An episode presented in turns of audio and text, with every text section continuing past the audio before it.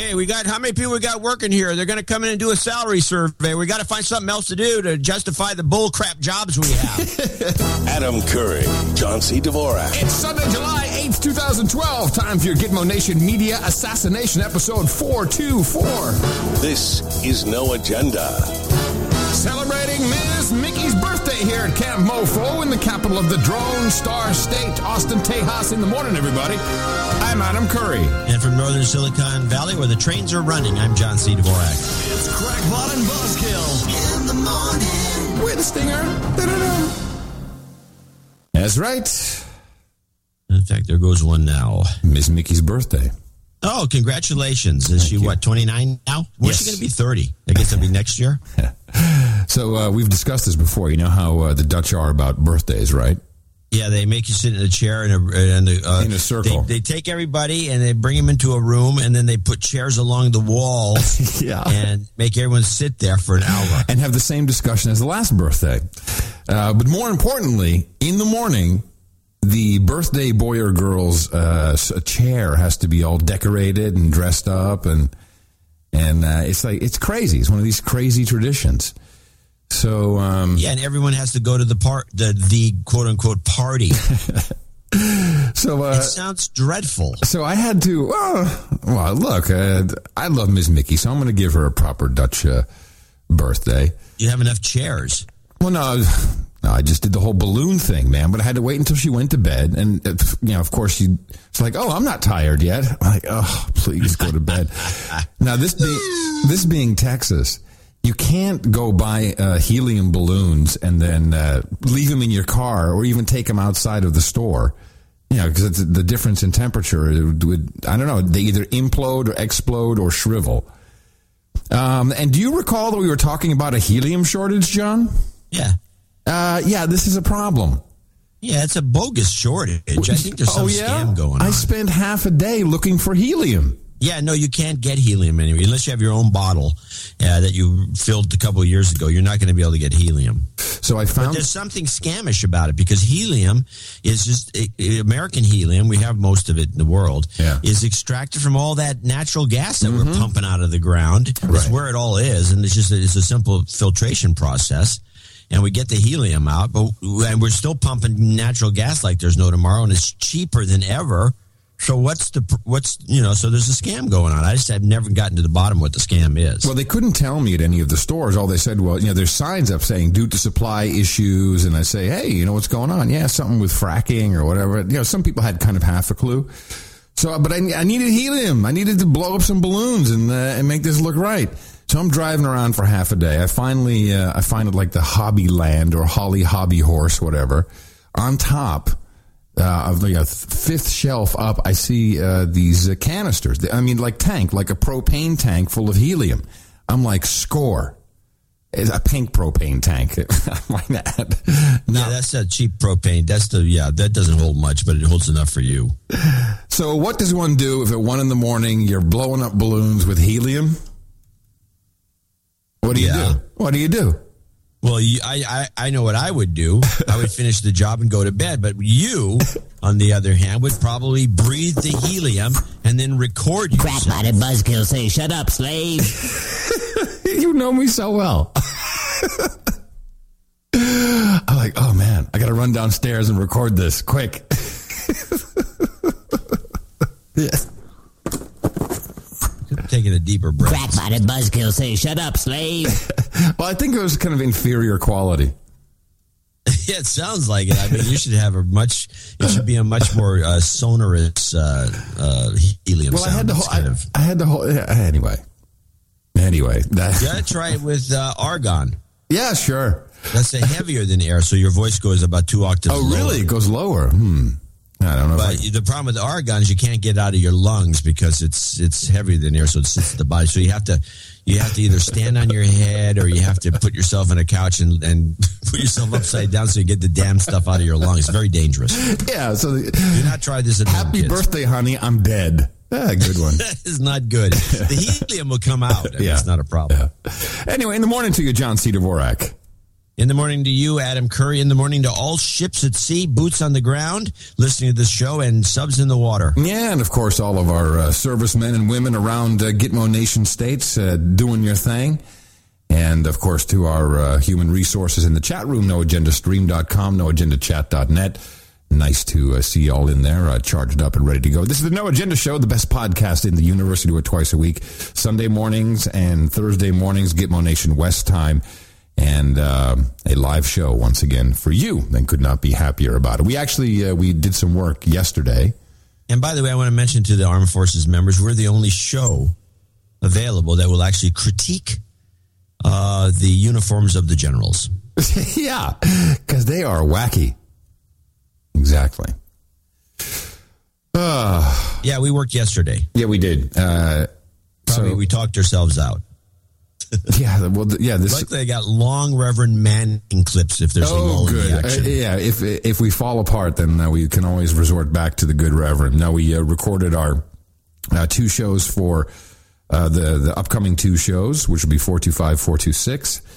Uh, and be, boy, I'm telling you something, I think they're going to be yeah, better good. than people expect. Yeah, I think they're good, too. And I think that uh, what we should do is I'll make sure that uh, Mister Slave, Mister Slave, Gitmo Oil and Zero Void, I'll make sure that they uh, have copies so they can, uh, if people want to, we'll roll them out um, at the normal time, and then uh, people can sit in the chat room and grouse on us as if we were there. Right. Having the same effect on me as if as if there. You were actually there. Yeah, exactly. Oh boy. Well, lots of stuff uh, to discuss. Um, I I kind of like to kick it off with a little educational uh, message from uh, the B B C, uh, who incorrectly, although they get part of it right, explain what this LIBOR thing is. Because uh, this is starting to crank up, and um, uh, you know, we we were on this pretty early. Although in the United States of Gitmo Nation, no one seems to be talking about it. I've not seen, I don't think, a single report on yeah. a, on A B C. Despite the fact that it's probably one of the most corrupt things that we've seen come down the ever, pike ever for decades. Here's a, a one minute of the B B C explaining what LIBOR is about. Um, yeah. LIBOR, the London Interbank Offered Rate, is the average cost of borrowing as Britain's banks lend each other money. It's calculated daily based on information supplied by those banks. After the financial crisis, the LIBOR rate also was seen as a guide to the health of banks' balance sheets.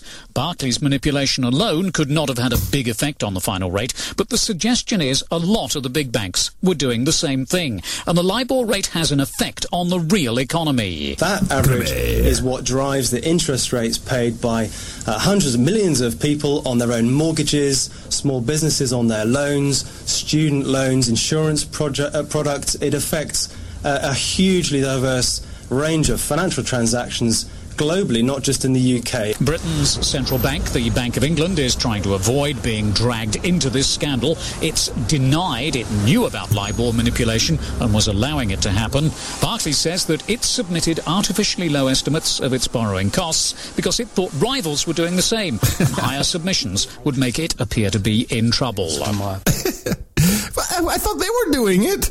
It's okay, they were doing it.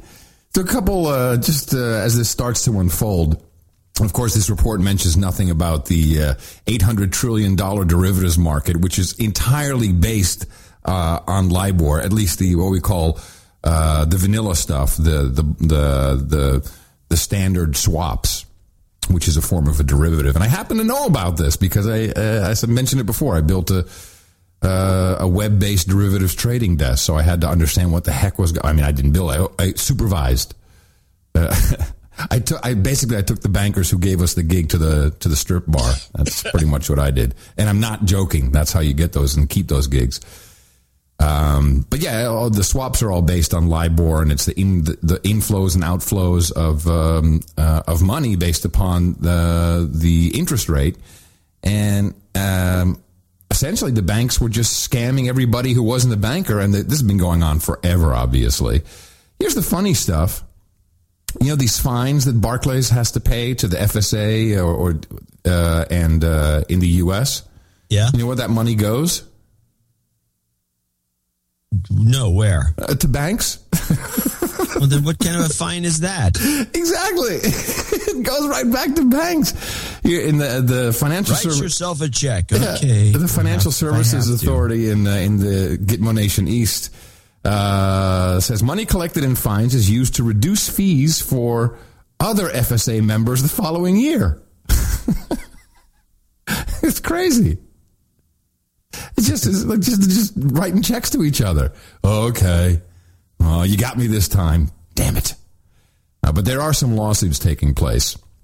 And this uh, if this really takes off, then then I've got to almost think that, that this thing was triggered on purpose. You know, they were just looking for um, the banking industry's tobacco moment. It's like, oh, we've got to accelerate this. We've got to bring this whole thing down. How can we do it? I know. Let's tell everybody we've been scamming them for years. Meanwhile, the B B C, since you brought them up, uh, have been going after this idiot. We have a Department of Labor, head of the Department of Labor, this soulless woman, S O L I S, uh, who has never is, worked a job. From what I can tell, I, I did all the research I had to do to this is our, to our, she our, ever our, even worked a job picking tomatoes. Our Department of Labor here in the in the United States? Yeah, our Department of Labor. Uh-huh. Uh, she's never worked a job in her life. She's never run a business. She doesn't know anything about it. Her father was a was a did and and was a union organizer and had all these uh, all this background. They should have made her, him the department of, head, chief of Department of Labor. She's been a uh, assemblywoman in California, and she wins. You know, she's won the the Kennedy John Kennedy Profiles in Courage. Oh, her name is Hilda.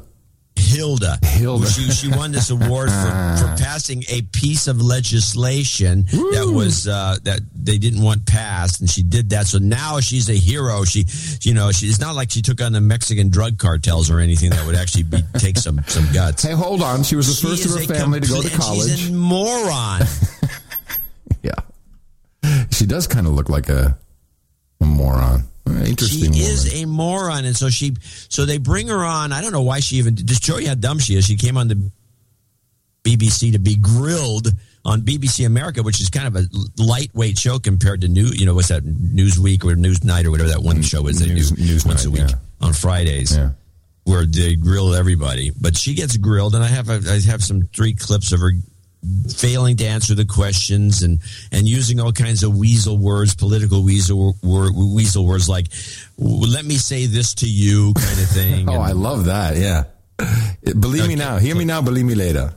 Figures. And for more on those critical numbers, I spoke to one of the key people trying to get America back to work. Oh, U S- wait a minute. Now I understand. She's getting us back to work. Oh, th- you should have told me that.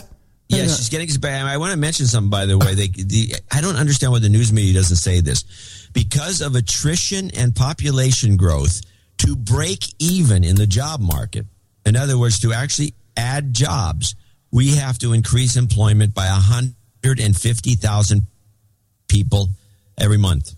When you go eighty, that means we've lost, we've lost jobs. We've actually lost Having jobs. eighty thousand yeah. yeah. is not a... positive, it's a negative, but no, you no know, it's called always, adding, moving in the right direction. Adding jobs is what that's called. Adding jobs. Labour Secretary Hilda Solis. Solis. Secretary Solis, thank you very much indeed for joining me. Thank you. It's pretty bad, isn't it? I mean, can we admit that the economy is not going as well as anyone would have hoped at this stage? I would just say that it is, uh, it's still trending up, and I would say that because we added eighty thousand jobs. If it was below the line, then yes, I would say yes, we do have a big problem. But for twenty-eight months, we've seen four point four million private sector jobs when we lost eight million. People have to be reminded this is a tough, tough uh, recovery that we're through. We still don't have the full cooperation of members of Congress that we need. Just last week, finally, the White House and the Congress, they all agreed that we need to get a bill done on infrastructure for transportation that'll create Ugh. a million jobs. Woo. Wow. She's married to uh, Sam Sayad, who owns Sayad's Automobile Repair Center. It's Honest Sam. Come on this down. Is be- this is the best we can do in this country for sh- Secretary of Labor. All these, you know, there's a, academics are better than this. I mean, there's a there's there's scions of business that could do this. We ha- and we come up with this idiot woman who there's, is a Yeah, play clip two, and you can see, but, see where she's going. She never answers any questions. There's got to be a reason. She doesn't know what she's talking there's about. There's got to be a reason she has, for this. She's clueless. She's a moron. Eight million, eight point eight million, in fact, lost during the recession. Yes. You've you've replaced less than half of them. You're running out of time. Mm-hmm. Well, I would tell you that the the uh, trajectory that we're on, I believe, is the right is the right amount, because you don't want to see too many things cut out. You have to be uh, prudent in what you spend your money on, but you also have to be more strategic where you put that money. So looking at new sectors, we're looking at healthcare industry, for example, manufacturing, I T, all these areas that we know are going to be growing out, and particularly energy, renewable energy. You know, she was a congresswoman. Yeah. And, and by the way, renewable energy, we got to go. We got more, more of these scams that Obama's already, ta- well, I don't know, he's taking a bath. He's paying off his buddies. Uh, yeah. Let me say this about that. Let me tell you what I think. Please, uh, you know, it's just do. this whole. Okay, we'll finish it off, and then I have one other little s- side note. Do you want me to play the last clip? Yeah. yeah. But you say you're looking at these areas. The fact remains, the markets today are tanking. The economy is not growing fast enough. You know, we have a lot of uh, factors that affect us, including what's happening in Europe. I can only look at what's happening here, and I can tell you that the Congress can work together to get things done if they so agree. And my hope is that, because what I saw last week happening with just a transportation bill that's going to create jobs, that we can continue to do more of that. Yes, there's probably a lot of skepticism on the part of the other side of the aisle, but that's reasonable. We're in this political climate that we are. But I would say to you that the president has done much to make sure that we uh, keep uh, college tuition low by reducing, again, the interest rate on their loans, making sure that we make investments in, in areas that are really needed with young people and, and our returning vets, making sure that we're opening up opportunities for them but to be hired. But a lot of them are not getting the jobs they really need. The well, underemployment level is, is really large. I well, mean, it's part hovering of it, around fifteen percent. Actually, what's happened, though, is we've had to reformulate our programs and really look at how to focus in and make sure we get a good sense of what their skill sets are and to translate that into the marketplace, because many employers don't understand the kind of work that these military folks were doing out in the field. So we have to tra- we have to change the coding, the credentialing, and make sure but, that that happens. But this is one yes. sector one, that you're yes. talking about. Yes. Overall, the president is going into an election with a really awful economic state. When we started... What can he do in the time sta- remaining? Well, I would just say that when we started, uh, he inherited... Uh, you know, a, a, a catastrophe. I mean, who would have known that this was would be such a hard, hard recession, almost like the Depression, and yet Bullshit. we're coming out of it. I, I figured it out.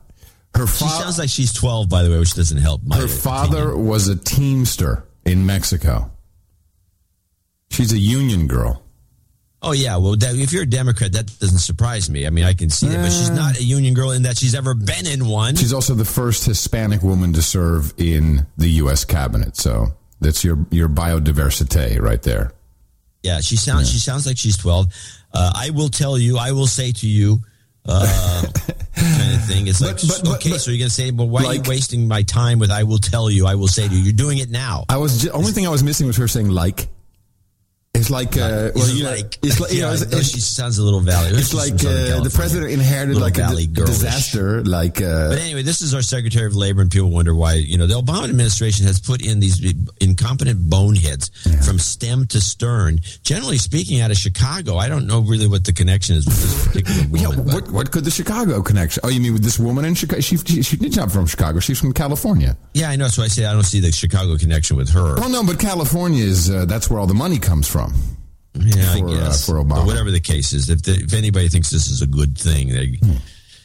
and if you don't play yeah. along, you get killed. So, I'd say listen up, bitches. So, meanwhile, yes. uh, then talking about wasting money, not cu- creating any jobs whatsoever, uh, especially jobs that cr- that that are in manufacturing or something that produces things, you know, that helps the economy along. Uh, yeah. I guess they've rammed through this idiotic bullet train. Oh my God! What is it? What is it now? Is it sixty-seven billion dollars for this thing? Here's the, you just keep people up. Here's the clip. Opponents are outraged, but it is good news tonight for proponents of California's high-speed rail line. By a vote of twenty-one to sixteen, lawmakers in Sacramento approving the multi-billion dollar project. It is the nation's first dedicated high-speed rail line, and it promises to connect L A to San Francisco. Analysts say the approval marks a major political victory for Governor Jerry Brown and the Obama administration.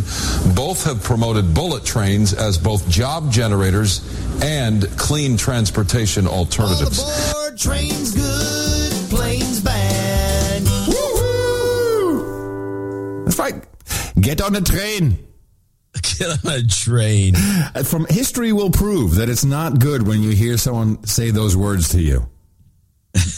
You don't get on the train. It's not going anywhere good. Okay, it's San Francisco, L A. Who goes to, I mean, there are people that are going to L A and from San Francisco already do it on the plane fine. Yeah, Bur- uh, Oak, Oakland to Burbank is beautiful. Yeah, it's you go cheaper. to Burbank and you're there, and then you go work in the in the Hollywood business or whatever you do. But just to assume that this train is ever going to pay out and not be a huge loser. And, and by the way, they have nothing but roadblocks anyway. They were trying to run the thing through Palo Alto, and everybody was up in arms. And so now they're going to route it out the middle of Manteca or someplace because no communities want this thing flying by their backyard. And so there's like a big, you know, so the thing's going to zigzag all the way down to L A, Uh, through the deserts. And what this is, of course, is a big, big, big government contract for Siemens. Uh, and we know, uh, you know, they got the. Remember, we we looked into all of that. The new C E O yeah. over at Siemens, he, you know, he's a shill. And of course, uh, Siemens is the exact same. Uh, this is why you need to look out for it. Siemens is the exact same company that brought Greece down to its knees, because they took over all of the, the public transportation, built these huge rail stations and everything, all the stuff that did just, and, you know, they got, what is it now? I think it's like th- two or three billion euros in bribes uh, Siemens gave to, yeah, billion yeah. G- gave to uh, the, the Greek government. I'm sure that there's bribes involved in this oh, piece of crap. Yeah.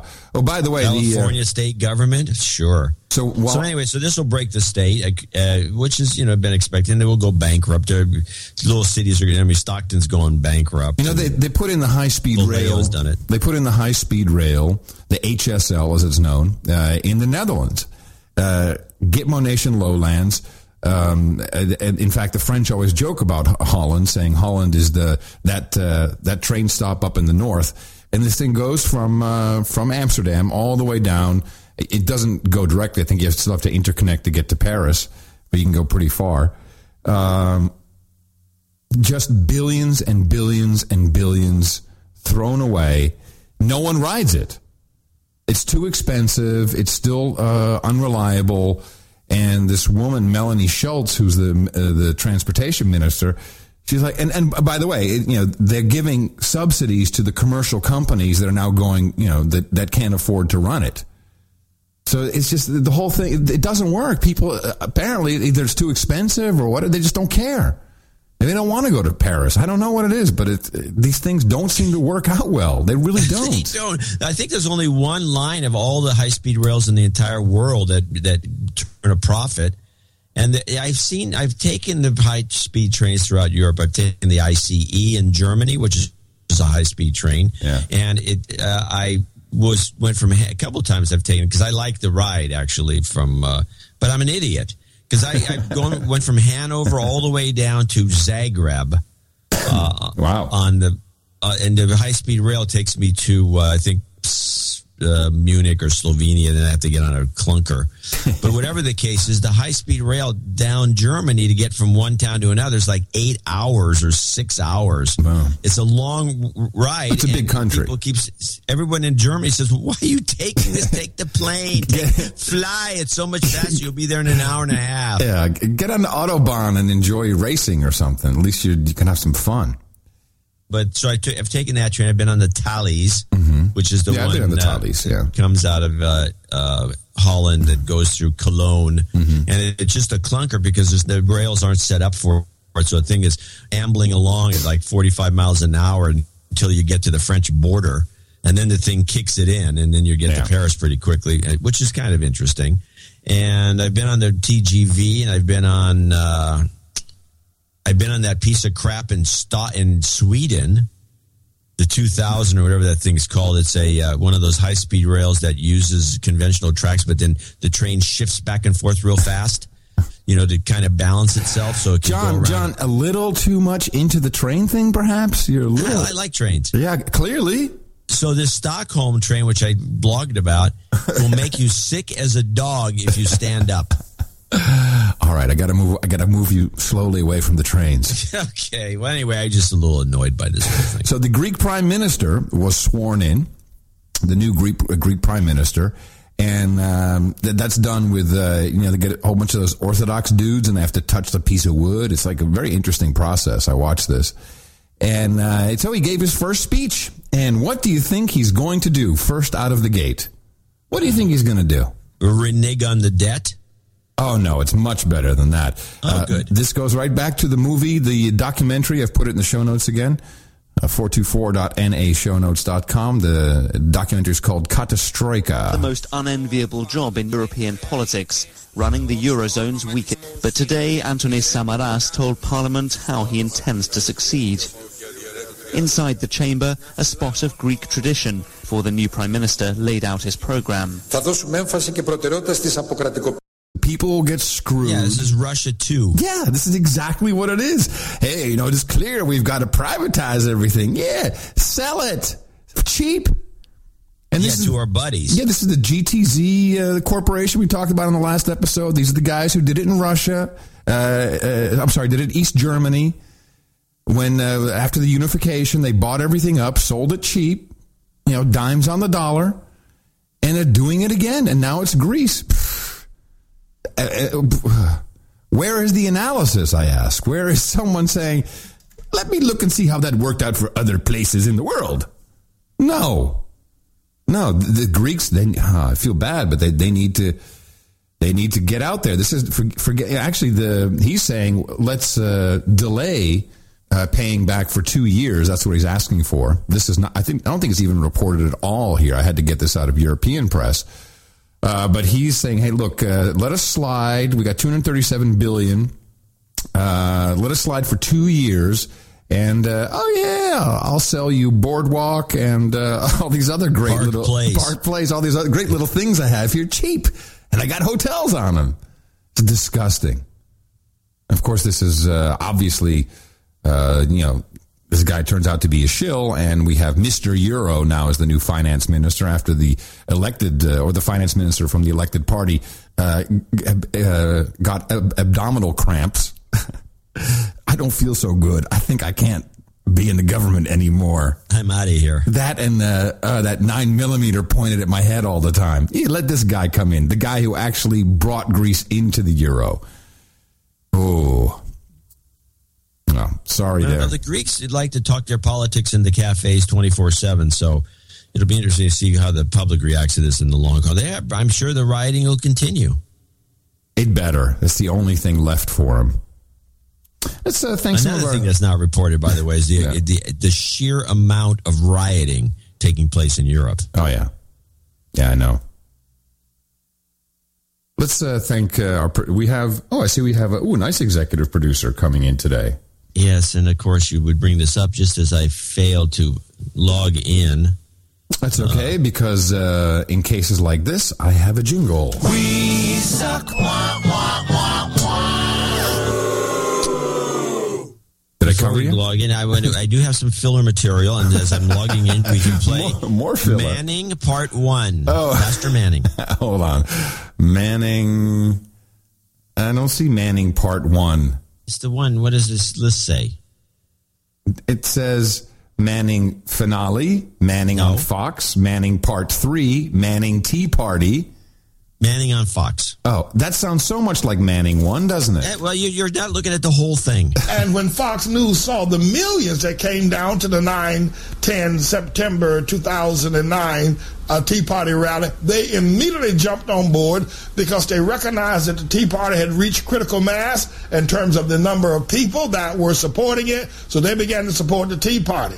But the other thing that happened at Fox News and some of the Roger Ailes and Rupert Murdoch were also negotiating with is that after the election, uh, the rule came down. You speak ill against Obama, you lose your license. You speak ill against Obama, you lose all your advertising.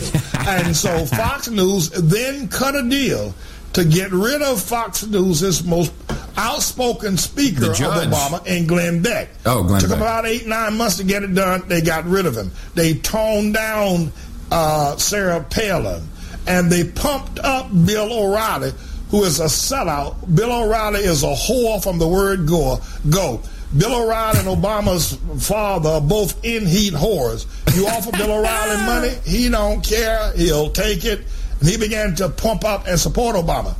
So putting the other mistake was, in addition to putting your trust in the Tea Party, people began to put their trust in Fox News. But Fox News had already sold out to quietly support Obama, and they sent the big gun of Bill O'Reilly out there to shoot down the birth certificate and called all the birthers whack jobs, loons, crazies, and racists. And night after night, night after night on the Fox show, whatever it's called, Bill O'Reilly, the Factor O'Reilly, he shot down birthers, called them crazies, called them loons, until finally anybody who came on Fox News was afraid to even mention the birth certificate. And that wasn't all. Riley then stepped up and said, I've seen the birth certificate. I personally have seen it. So shut up. Shut up about Obama's eligibility. And so Fox News sold out. But still people, knowing that they have been cheated by Fox News, turn on Fox News every day. I don't understand that. I don't understand it. Is it the Stockholm Syndrome where you actually take part in your own destruction? I mean, I consider Fox News uh, the, the, the new Charles Manson.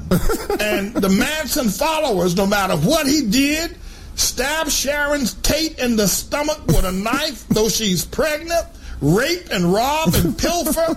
I, I see people who watch Fox News as followers of Charles Manson, because Fox News has sold out. Go ahead now and whoop the dunghead media. Okay, it's good. Hey, so can we? Hey, I love that guy. He's better. Wait till you hear the finale. Oh, wow.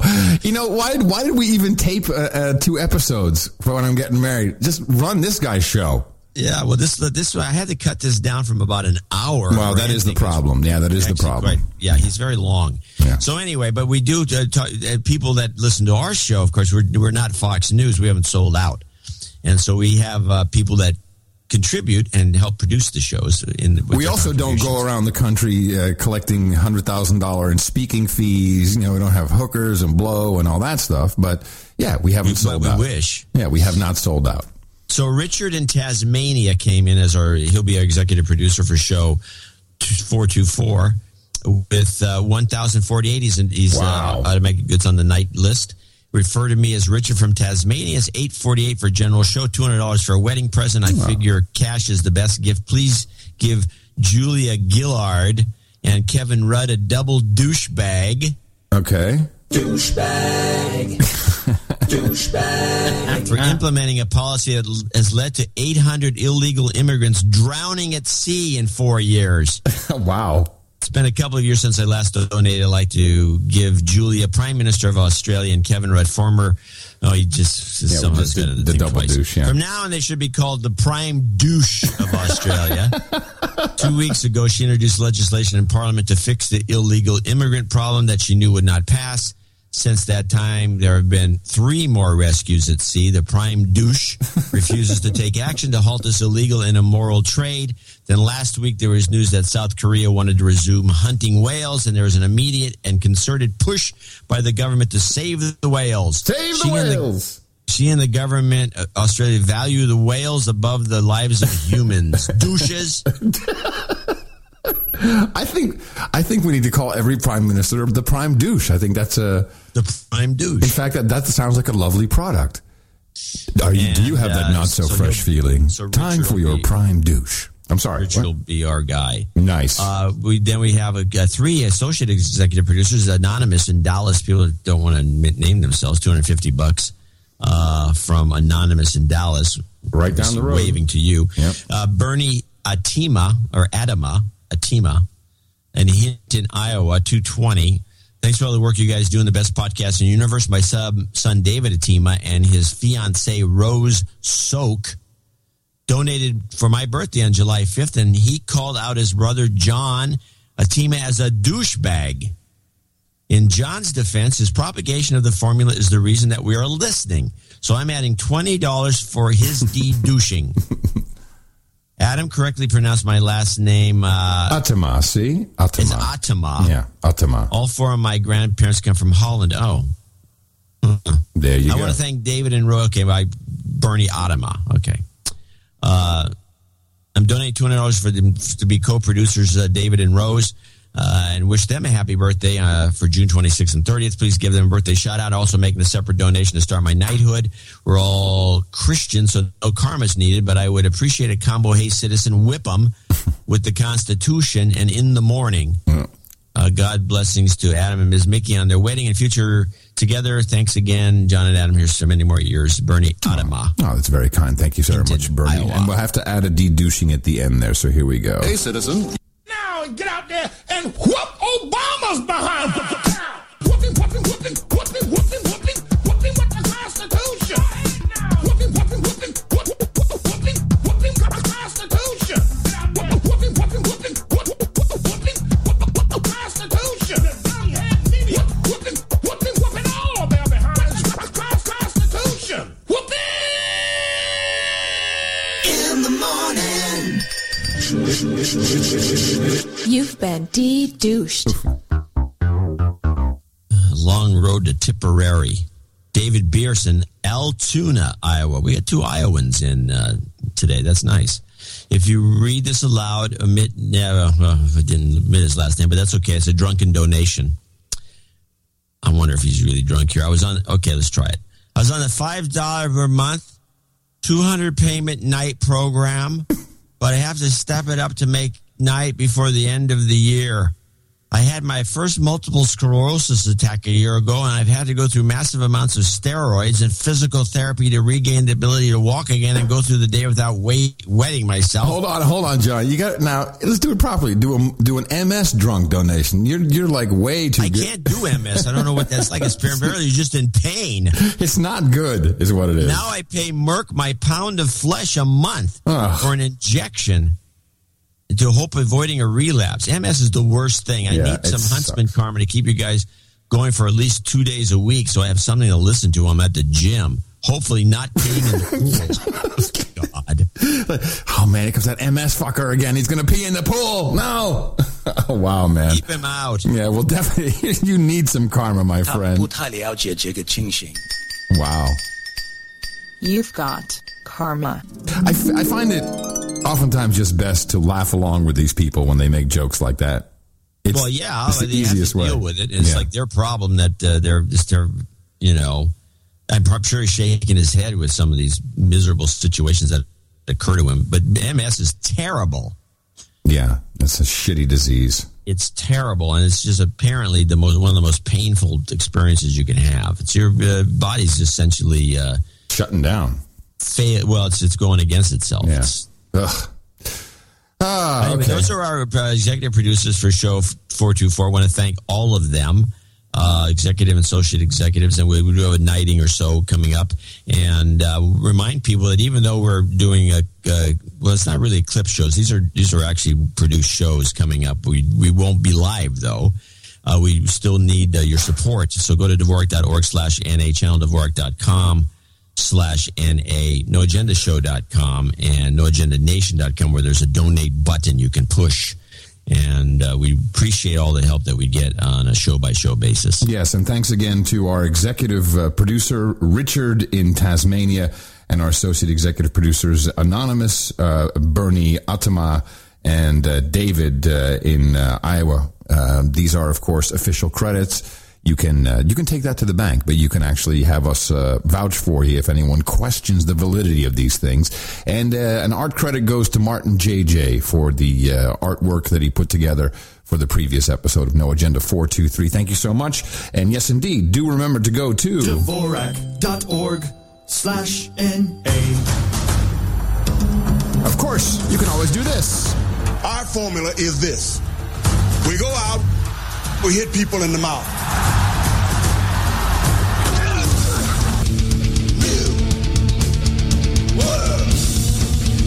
All right, little kid, it's your turn again. Shut up, Slade. I love that kid. I do. Hey, baby Bubba. So there's, uh, I've been, I've, hey, baby Bubba, to the rhythm of the boogity beat. There's a, uh, what, what song was that from? Come on. Uh, I know that song too. I said a hip, hop, the hibbit, the hibbit to the hip, hip, hobby. You don't stop a rockin' to the bang, bang, boogie. So up jump the boogie to the rhythm of the boogity beat. Right? Uh, yeah, that's it. You, that's you it. Remember the lyrics of that song. I know all seventeen minutes of it. It's one of those things. What's the name of it? It's uh, Rapper's Delight, Sugar Hill Gang. Oh, right. Yeah. So we have a new term, uh, and a very, very awesome term. A lot, they're coming in from all directions, and only people on the No, the listeners and producers of the No Agenda Show will actually understand what all of this means, and it's going to be a tough one. So, you know, this is for your knowledge. If you want to go against people who really think they know what they're talking about, it's going to be tough, and you're going to look, be looked at as a total a-hole. But the term is internet freedom. Yes. The uh, Human Rights Council, if you read the uh, reports, backs internet freedom. Internet access is a human right, says United Nations. Now, we've talked about human rights here many times on the program. I will refer you once again uh, to the professor from Columbia, who I spoke with on the Big Book Show, is, is a book about the history of human rights. I'll put that in the show notes again. And uh, Lucifer Hillary Clinton, of course, is right out front there saying, oh, this is fantastic. Here's the statement from uh, the uh, State Department. Let me see. The United Nations was proud to work with its main sponsor, Sweden. Uh, this the outcome is momentous for the Human Rights Council. This is uh, U S Ambassador Eileen Chamberlain. Everyone just loves internet freedom. Internet freedom. Internet freedom.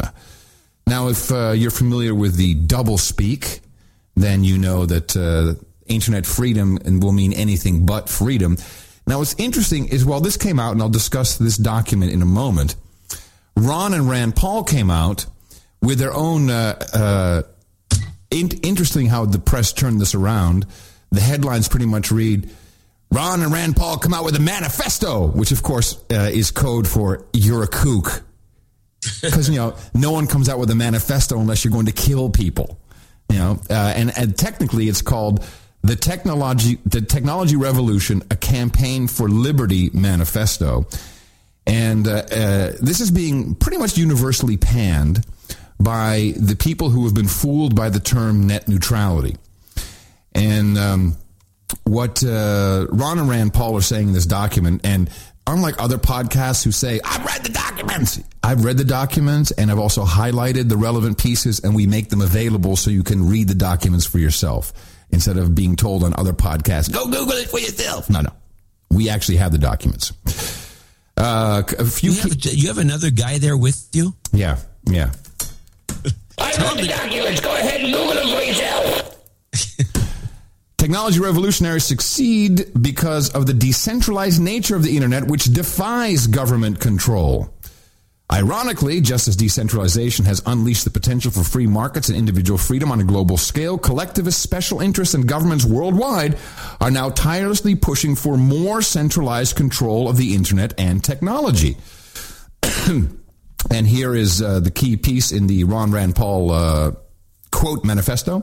Net neutrality means government acting as an arbiter and enforcer of what it deems to be neutral. Our, uh, now, that's the that's the key point here. And just uh, it, I put several links in the show notes. I just got tired of collecting them. If you go around and look, you'll see that uh, everyone is saying, oh, man, these guys are kooks. They got it all wrong. Net neutrality is good. And it is all code, and I think we've discussed that before. But now let's look at the Human Rights Council Internet Freedom uh, Resolution. It's a, a two-pager, very, very short, uh, but the devil, as always, is in the details. Um, it has all the countries listed uh, who have signed on, and the key line, the promotion, protection, and enjoyment of human rights on the Internet. And uh, then they have uh, guided by the Charter of the United Nations, reaffirming the human rights and fundamental freedoms, recalling, ah, oh, recalling. This is where I always start to like, oh, let me take a look here. Recalling all relevant resolutions of the Commission on Human Rights and the Human Rights Council on the right to freedom of opinion and expression, in particular Council Resolution twelve sixteen of the second of October two thousand nine, and also recalling General Assembly Resolution sixty-six one eighty-four of the twenty-second of December two thousand eleven. So what do I do as your government legislation analyst? I went and found these documents that's referenced, because this is what they always do. The headline is human rights on the internet. We're all free. Internet freedom. It's all going to be great. You get free, free, free. It's all going to be perfect. You can do whatever you want. So then uh, I open up uh, United uh, Nations uh, Human Rights Council twelve sixteen, uh, and this is the Freedom of Opinion and Expressions Agreement that we have signed on to and ratified as uh, the United States of Gitmo Nation. Uh, and this is all about uh, the freedom to express yourself, recognizing that the exercise of the right to freedom of opinion and expression is one of the essential foundations of a democratic society. It's enabled by a democratic environment which offers inter alia guarantees for its protection, essential to full and effective participation in free and democratic society, blah, blah, blah, blah, blah, blah, blah. And, of course, uh, all over all these documents, deeply concerned that violations of the right to freedom of opinion and expression continue to occur, including increased attacks directed against and killings of journalists and media workers, and stressing the need to ensure greater protection for all media professionals and for journalistic sources. And I'd like to go on the record right now saying that, John, you and I are probably not going to be considered uh, journalists and or media workers. Uh, workers. Workers. We're not media workers. What's a media worker? Well, whatever it is, it's not us. So here's what's interesting. Uh, and, uh, here is the the key part. Uh, this is Article four of this uh, resolution. And here's when it comes to free speech. So this is internet freedom. Here's what you will not be allowed to do in your internet freedom. Incidents of racial and religious intolerance. Intolerance. Intolerance, ladies and gentlemen. This is, define that for me. Discrimination and related violence, of course, as well as of negative racial and religious stereotyping. So you can't say uh, Islamic terrorist. Uh, condemnation of any advocacy of national, racial, racial or religious hatred that constitutes incitement to discrimination. So you can't even... Oh, Incite- that's what, that was. I knew you'd love it. How's that freedom of speech? It's not. That's why it's called internet freedom. It gets better. Let me read that line again. Any advocacy of national, racial, or religious hatred that constitutes incitement to discrimination. Hey, man, he incited me to discriminate. It's his fault. Hostility or violence. That and- includes you suck. Yes, exactly. Exactly. You want to hear more? Because there's more to it. Oh, yeah. Yeah, there's more to it. Um, here it is. Let's see. While monitoring... Ah, here, uh, it's, it's also beautifully marked in this as well. Uh, the International Covenant on Civil and Political Rights provides that the exercise of the right to freedom of opinion and expression carries with it special duties and responsibilities. Okay, let's see what these are. Oh, here it is. Whew. So you have full respect for the freedom to seek, receive, and impart information. Okay, that's all good. However, however, you cannot uh, participate in racism, racial discrimination, xenophobia, and related intolerance to preventing human rights abuses. So you can't be intolerant to preventing human rights abuses. So if I say, hey, don't go and bomb Syria, I am now officially breaking law because I'm intolerant towards prevention of human rights abuses. Mm-hmm. You may also not promote certain uh, false images and negative stereotypes of vulnerable individuals or groups of individuals. And... Uh, may not use information communication technologies such as internet for purposes contrary to respect for human rights, in particular to the perpetration, per, perpet- perpetration of violent perpetuation. Per, no, it's it says perpetration. Perpetration. It's not, it's perpetuation. No, it says, what, it, that's says, what the word should. They got. It, they fucked it. It up. says perpetration. P E R Okay, well, fine. Perpetration. Maybe there's a word perpetration. I've never heard of it. It says perpetration. Okay. All right. So that's uh, the first document. Now it, it refers to the second document, which is United Nations Human Rights Council sixty-six one eighty-four, uh, Information and Communica- Communication Technologies for Development. And this is a very interesting document because this leads us to the next stepping stone. Um, taking note of the broadband targets for two thousand fifteen established by the Commission at its Broadband Leadership Summit. Wow, John, we I must have lost my invite in the mail, uh, which set targets for making broadband policy universal and for increasing affordability and broadband uptake towards the attainment of the internationally agreed development goals, including the Millennium Development Goals, to ensure that the potential of broadband connectivity and content are at the service of development. So what this is doing is saying, all right, we're and we're doing this here. We have the broadband bill, which the president signed into law. The government now is at least co-owner of the broadband pipes. And this is exactly what Ron and Rand Paul are um, uh, are warning against. And here it is, the importance of the Internet Governance Governance Forum and its mandate as a multi-stakeholder for dialogue in various matters, including public policy issues related to key elements of Internet governance. There you go. Internet freedom is internet governance.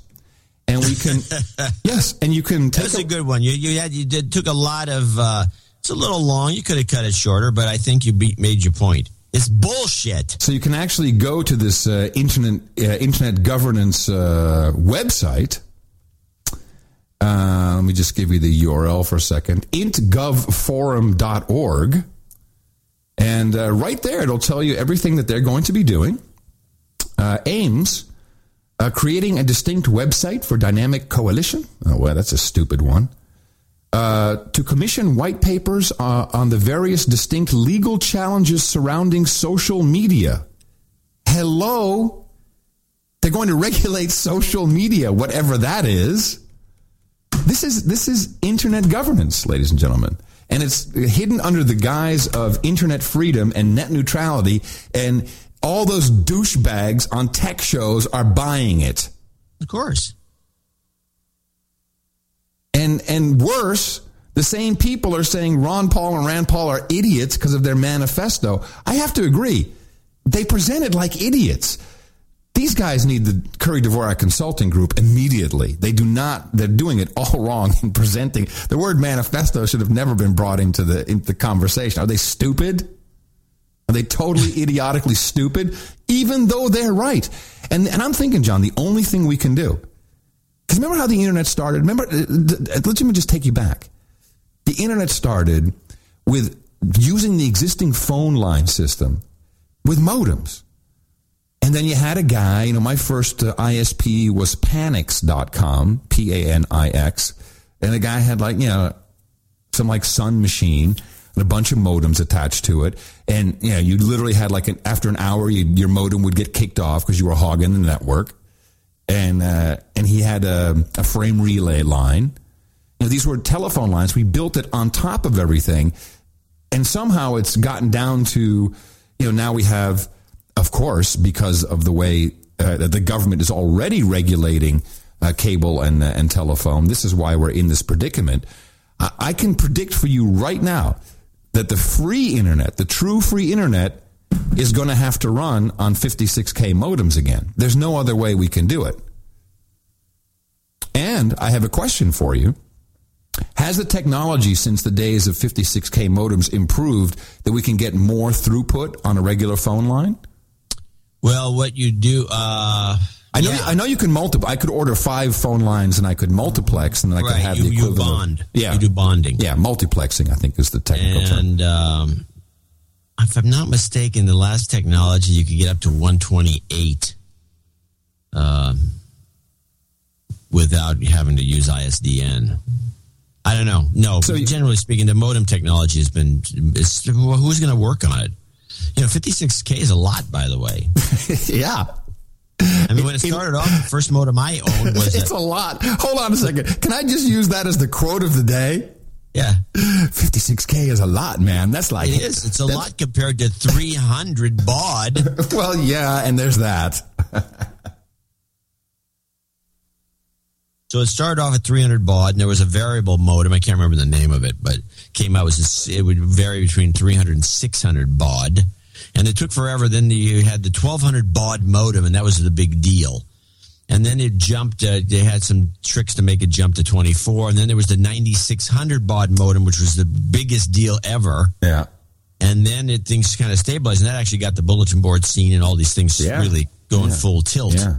And then uh, then we came up with some of these tricks to really jack it up. But it's, uh, you know, not quite the same as Ethernet. Uh, no, but, you know, if if we have to remain free of Internet freedom, you know, I'm I'm I'm I still have some of my fifty-six K modem. I'm, you know, A O L. I'd say go long on A O L stock. They got. They, I think they've dropped all those those numbers. Really, fools! They're double idiots because they are it's, double. It's idiots. It's going to come back. People are going to want fifty-six K you know, modems I was, again. You know, the problem with I've had with technology. I've written about this is that I don't think I could get a uh, a modem to work anymore. I mean, I, I mean, if I had all the, I, I just don't know. I need some software. I need some oh, modem yeah. software, and then I got to set it, and I, I got to change a bunch of settings. Laps, and I laptops give it don't dot e- codes or yeah. some damn thing. Laptops don't even come with uh, with a, a modem jack anymore, a phone yeah, jack. Yeah, I'd have to dig up an old laptop that with was an R S, slow running Windows ninety-five, an R S two thirty-two you know, uh, plug. I'm telling you, you can't. You know, that's the weird thing about it. You can't. You're screwed. I mean, it's essentially it's like you put integrated circuits smaller and smaller and smaller. Now you can't repair anything. Well, I think that there's a market here, and it's going to be an underground market, and people are going yeah, to be I refurbishing think there's a lot of modems. Guys in the, you know, ham radio operators that could probably be leading the way. Yeah, but I, I think it's going to be necessary. How else are we going to achieve true internet freedom? This is just crazy, and and the amount of the number of dipshits who are, you know, and I, I saw it all, you know, every C net, Salon, everyone's like, you know, this is great. Internet freedom. It's now a human right. What is the internet going to feed you? It's now a human If it's raining, right. do you get under the internet and it, uh, and it keeps you dry? No, the only thing the internet, the internet freedom is going to do is not allow you to be intolerant towards human rights abuses. So we are technically, now that this has been signed off and ratified, in violation of this resolution. We are in violation of it because we do not agree on what is happening in Syria. So, breaking the law. Well, luckily yeah. there's no enforcement mechanism in place yet. Yet. But that's just yet. Okay, well, that's enlightening. That was very, uh, very uh, depressing. Well, but, but it's Good important. Work on that. I would give you a clip of the day, but there's no clip involved. And besides that, I have the clip of the day. Well, I need it now then. Hand it to me. Well, I'm not going to give you the the, the, the the clip of the day, but I, but I think we should move along and play Manning, Manning Part two, the rant about the Tea Party. Uh. We have a theme. We have a theme today. The Tea yes. Party is ineffective. But yet people thought that they had the power. You can see it. They are not your friend. And we have said this over and over and over again. And the Tea Party congressional members are not your friend. So trusting in this was a major mistake. Had you stayed with the ineligibility, the unconstitutional statement of a status of Obama, you would not be weeping today. You would not be wringing your hands today had you stayed with the issue that was the only issue, and that is the issue of Obama's ineligibility. And that even of itself uh, had a glimmer of a hope, but after the Tea Party slammed it, after Fox News slammed it. Now think for just a second how angry you get when you when you hear me. But remember, you're acting now just like black people, because black people got flat out angry with me when I told them Obama was a slickster, he was a pimp, he was a long-legged Mac Daddy, he was a hustler, he was a stealer of Doctor King's dream, and he didn't care anything about black people. Not only that, but who wasn't black. And black people got mad enough at me to chew nails. They were wrong. Now you are wrong. You are wrong for following the Tea Party. You are wrong you are for wrong. following Fox News. You are wrong. You are wrong. The Koch brothers benefits greatly from Obama. They're all now selling the same program. And this new film out now demonstrate Obama being the son of Frank Marshall Davis ain't nothing but another move by Obama. You're dealing with the devil. You're not dealing with a human being. You're dealing with the son of Satan. And he's got moves that you've never thought of. You're wrong. The problem is you're blind. You're blind. You're going to turn on Fox News as long as they tease you with the idea that they're against Obama. But if you were the executive producer and the editor of the news at Fox News, couldn't you put together a roster of of of, of uh, announcers and news items that would destroy Obama in a heart? But you could even do that. You don't have enough. You post up on your Facebook page. You post up on YouTube information. And if you were at Fox News, you do the same thing that you're doing on your Facebook page. So you know Fox News is a damn sellout. You know they could do better. You know they could tell the truth because you do it. And yet you give them a pass for not doing it. What's wrong with you? What's wrong with you? What's wrong with you?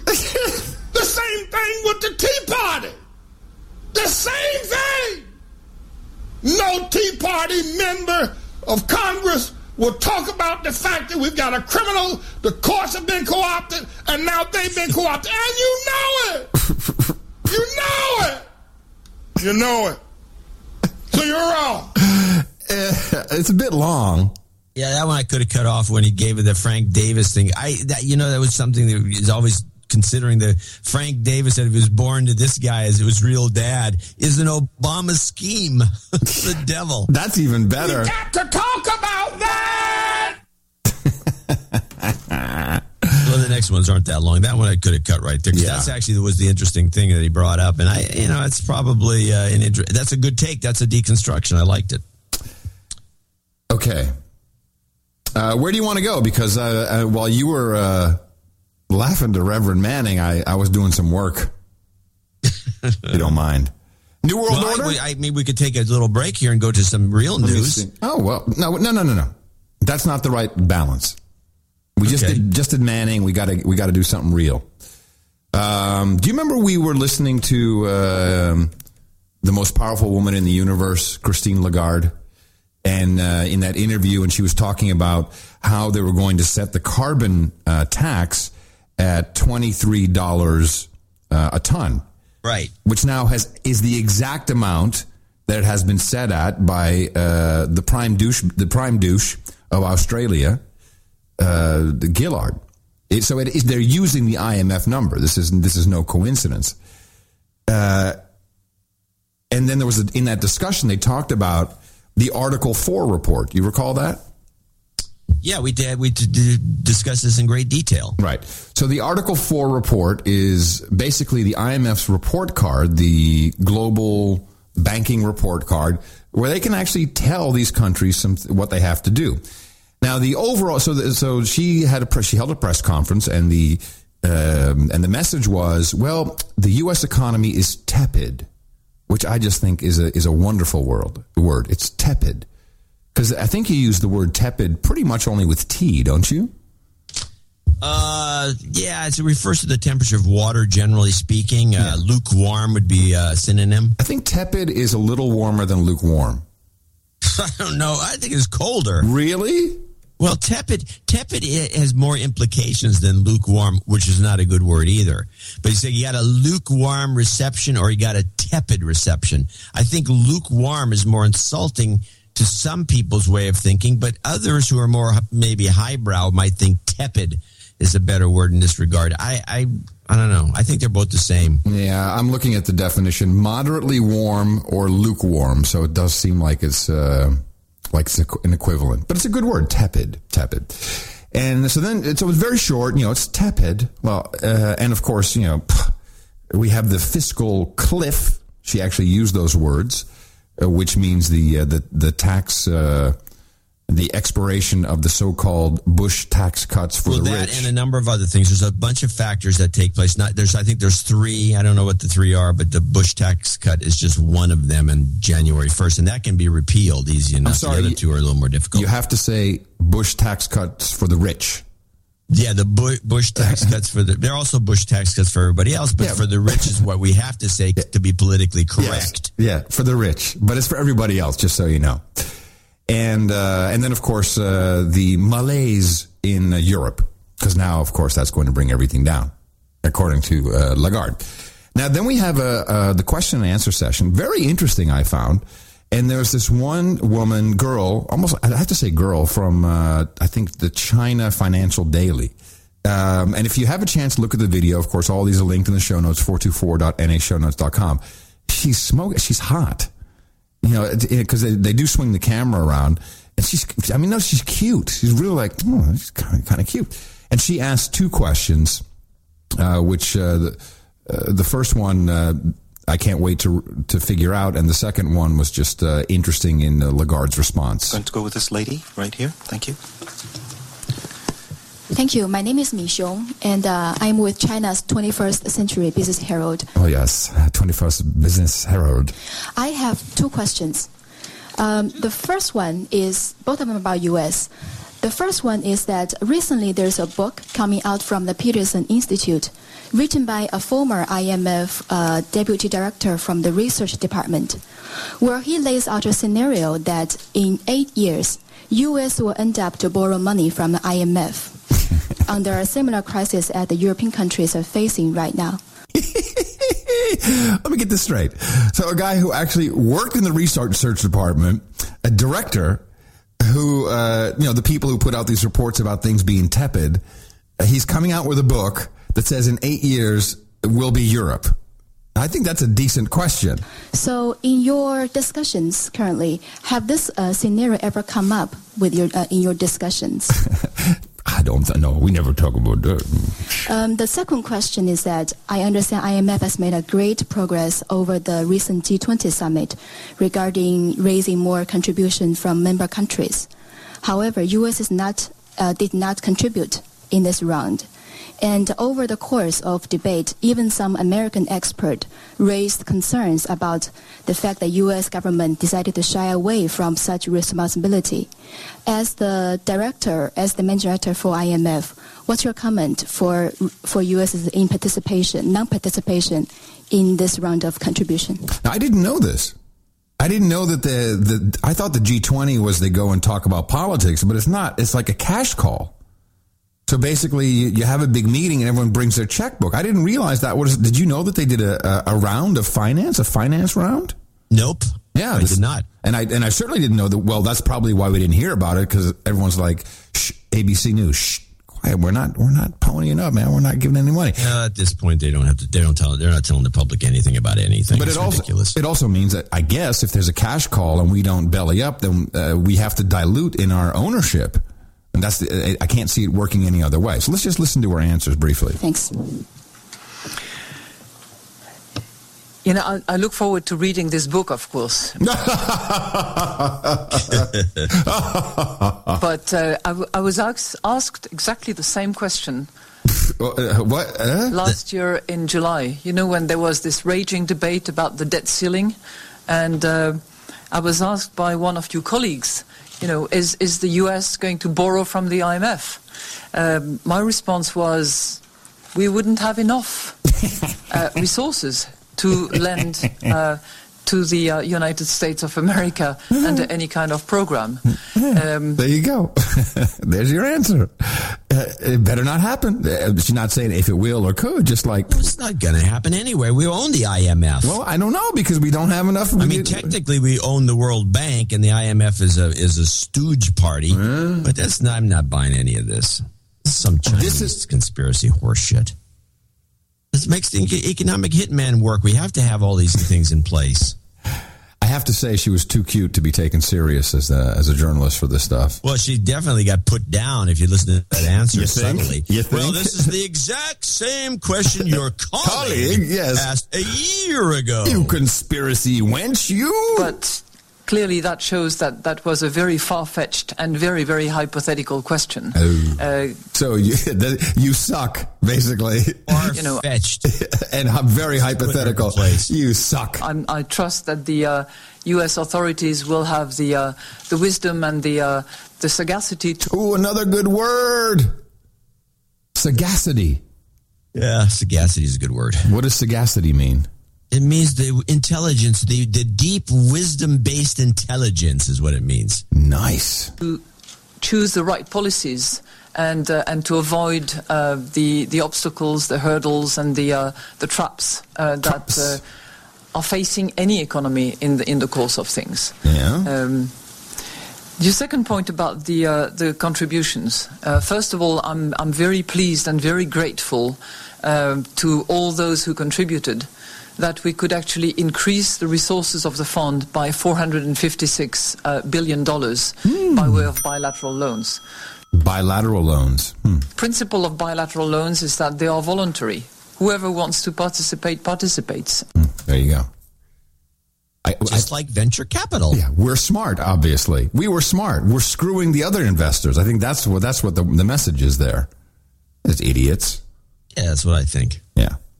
All right, I'll uh, take you out there, too. Uh... And now, back to real news. Okay, so, so uh, you know, this is going to be my last attempt at this, by the way.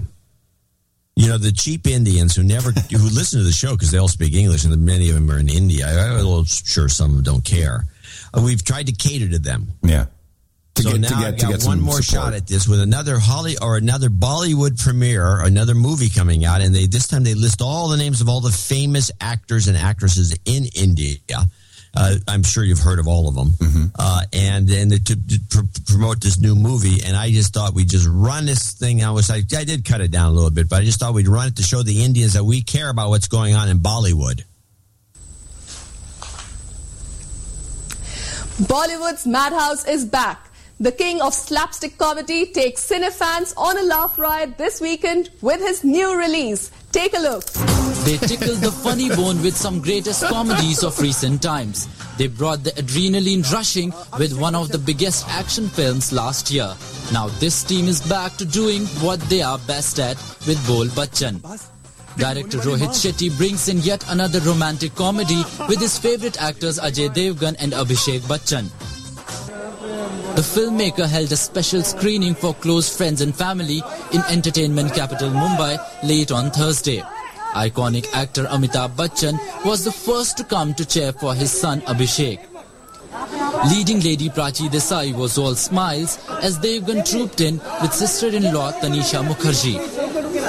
Actors Sunil Shetty, Nikhil Dwivedi and Arjun Bajwa also came to wish their friends. Rohit made sure to invite fellow filmmakers Rajkumar Hirani, Sajid Khan, Ashutosh Gwarikar, Rohan Sippy and Prakash Jha. What uh, channel do you get this off of? Because I, I, I need to set my D V R for this. What uh, what, what channel is this on? I uh, couldn't understand a word he said. I heard that Mumbai is the, the entertainment, the entertainment capital. capital. Yeah, I heard that part. The entertainment capital of Mumbai. Is this Bollywood Tonight or something? Or uh... Bollywood Tonight. Where did you get this from? This is the South is South Asian news. It's one of the, these foreign operations that I've been listening to recently. Wow! And, the, and, and they do a, they do a news uh, a Bollywood news segment, which seems to be the most interesting thing of the whole. And it's just extremely. It's just as much like any of this junk that we put, promote in our country. You know, where they just show p- pictures of celebrities I've you've never heard of, and then they name them and they go on and on about how great they are. And that's the, and that's the best you could do. Yeah, that was that was top drawer. Wow, wow, yeah, that's really Since good. We're on the subject, we do have a Bieber got busted. No, no, no, no. Bieber got busted. He drives a Fisker. I don't care. We have people whose whose time is valuable. Let's talk about the new president of Mexico. He was interviewed. Uh, he insists on speaking Spanish in his interview, which uh, is interesting by itself. Yeah, since he speaks perfect English. He speaks perfect English. Um, you know, uh, of course, uh, the State Department, uh, Lucifer Hillary, Clippity-Clop Clinton, as uh, along with uh, President Obama, have all congratulated him uh, because uh, he's very important in, uh, I think, the supply chain. Still, how come they haven't congratulated Putin? What? What? How come they didn't congratulate Putin? Because uh, he hates us. Oh, okay. Well, that's the reason. But we're in business, you see, with Mexico. And here's the proof. Still, Peña Nieto plans to continue many of his policies. He'll use the military to combat cartels. He'll increase the number of federal police.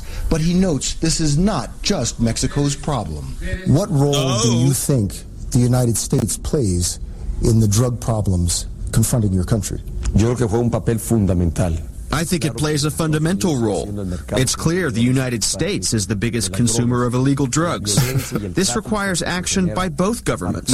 We're their best customer. That's what he's saying. We're the biggest consumer. Isn't that the same as customer? Yeah, We're, customer. So this this means we got to keep it up.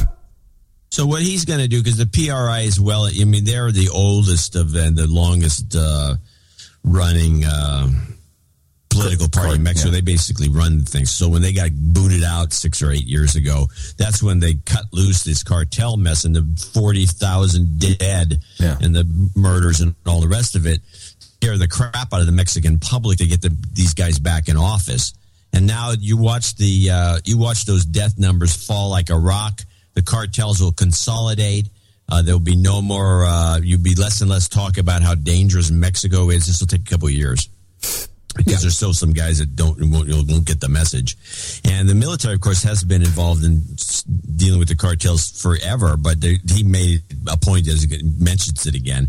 You watch this whole thing kind of die off, and then, of course, it won't change the uh, uh, anything. There's still going to be as much coke coming in and the rest of it as more, ever. More, I think more, more, more, more. Yeah, probably more. more. That's That'll be the deal he cuts with the yes. uh, cartels. Yes. He's going like, yeah, we're going to expand the business. Stop the killing. Stop this murdering Stop crap. the killing. And let's make it all look good. Everyone's going to look good.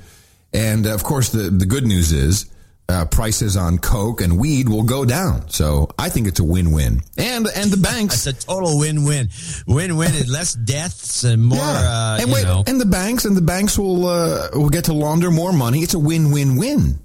Yep. This is a this is a triple play. I think this is, you know, I hate, it shouldn't be the way it is, uh, but I see it as very positive.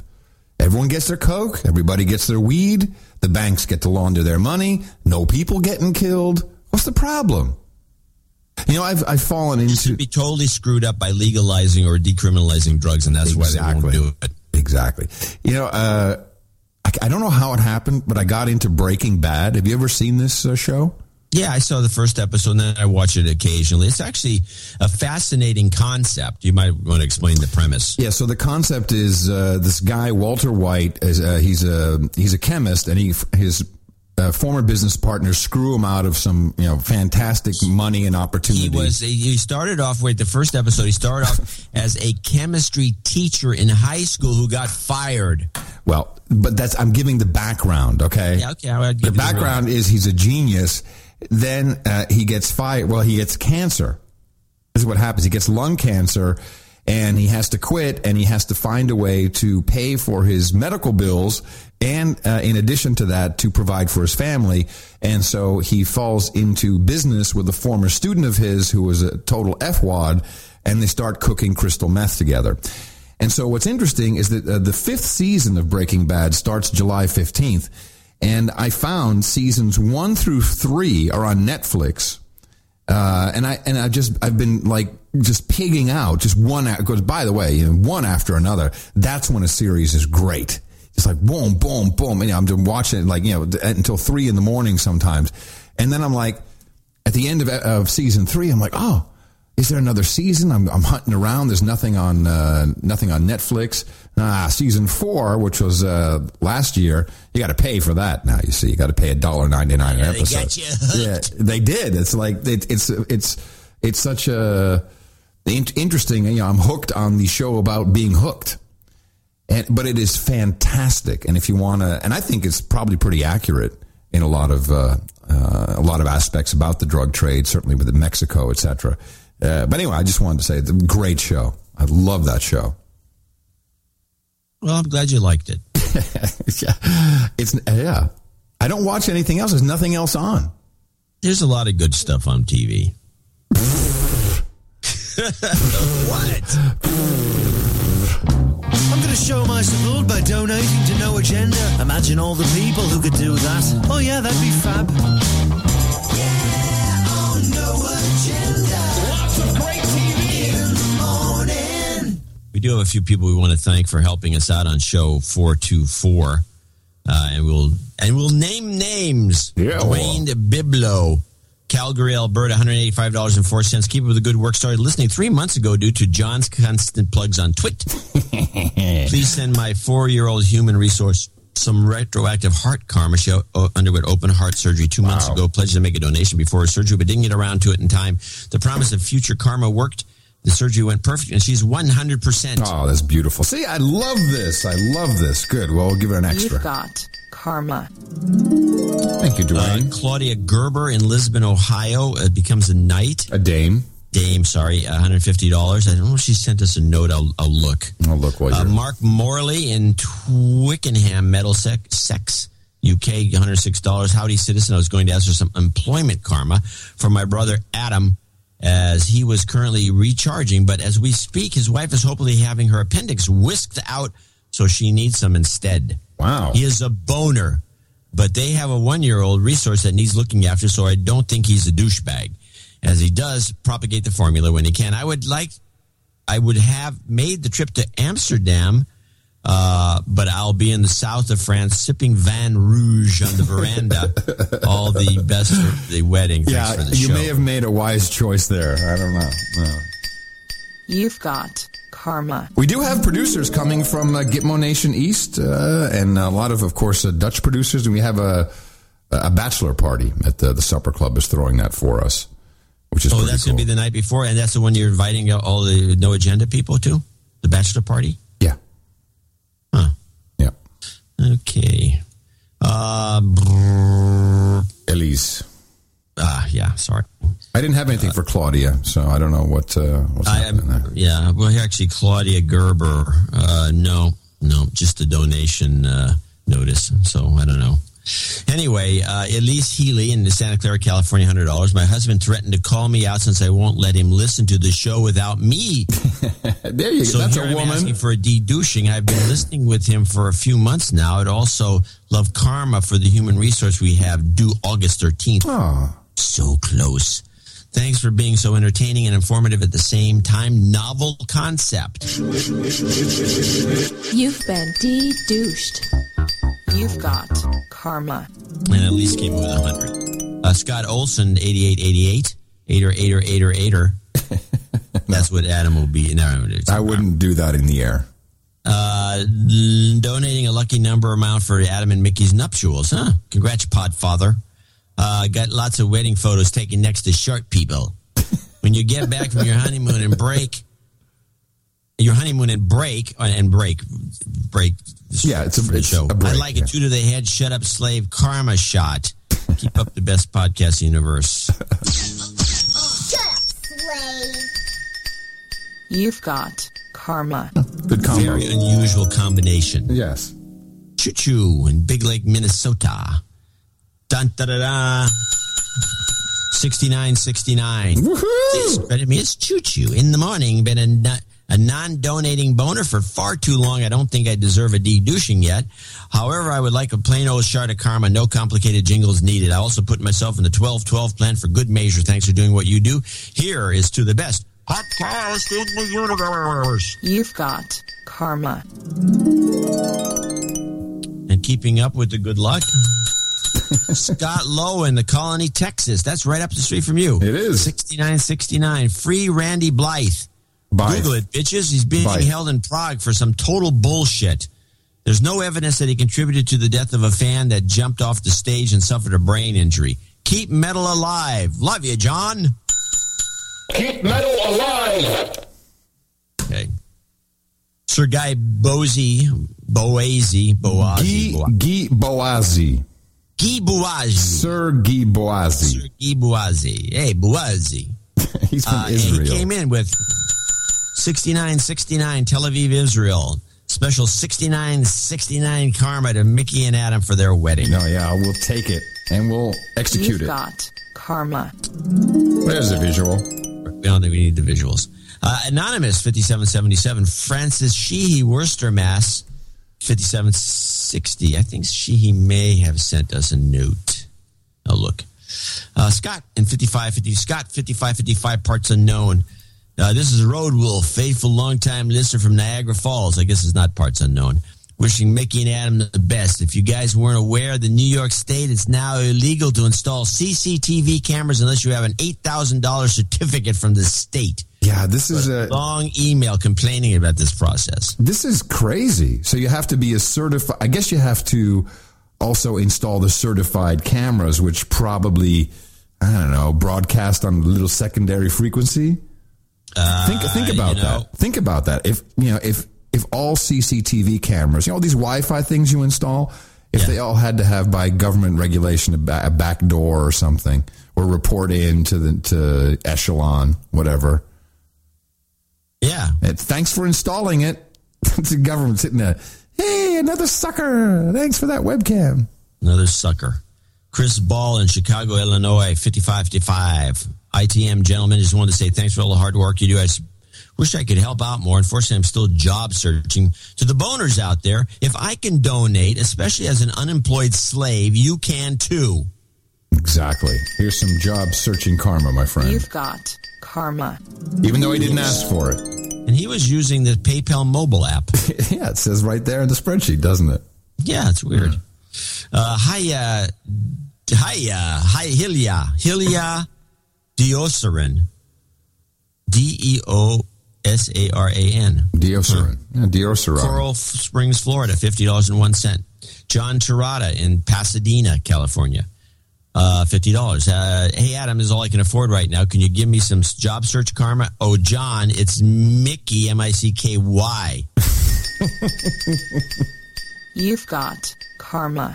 No E.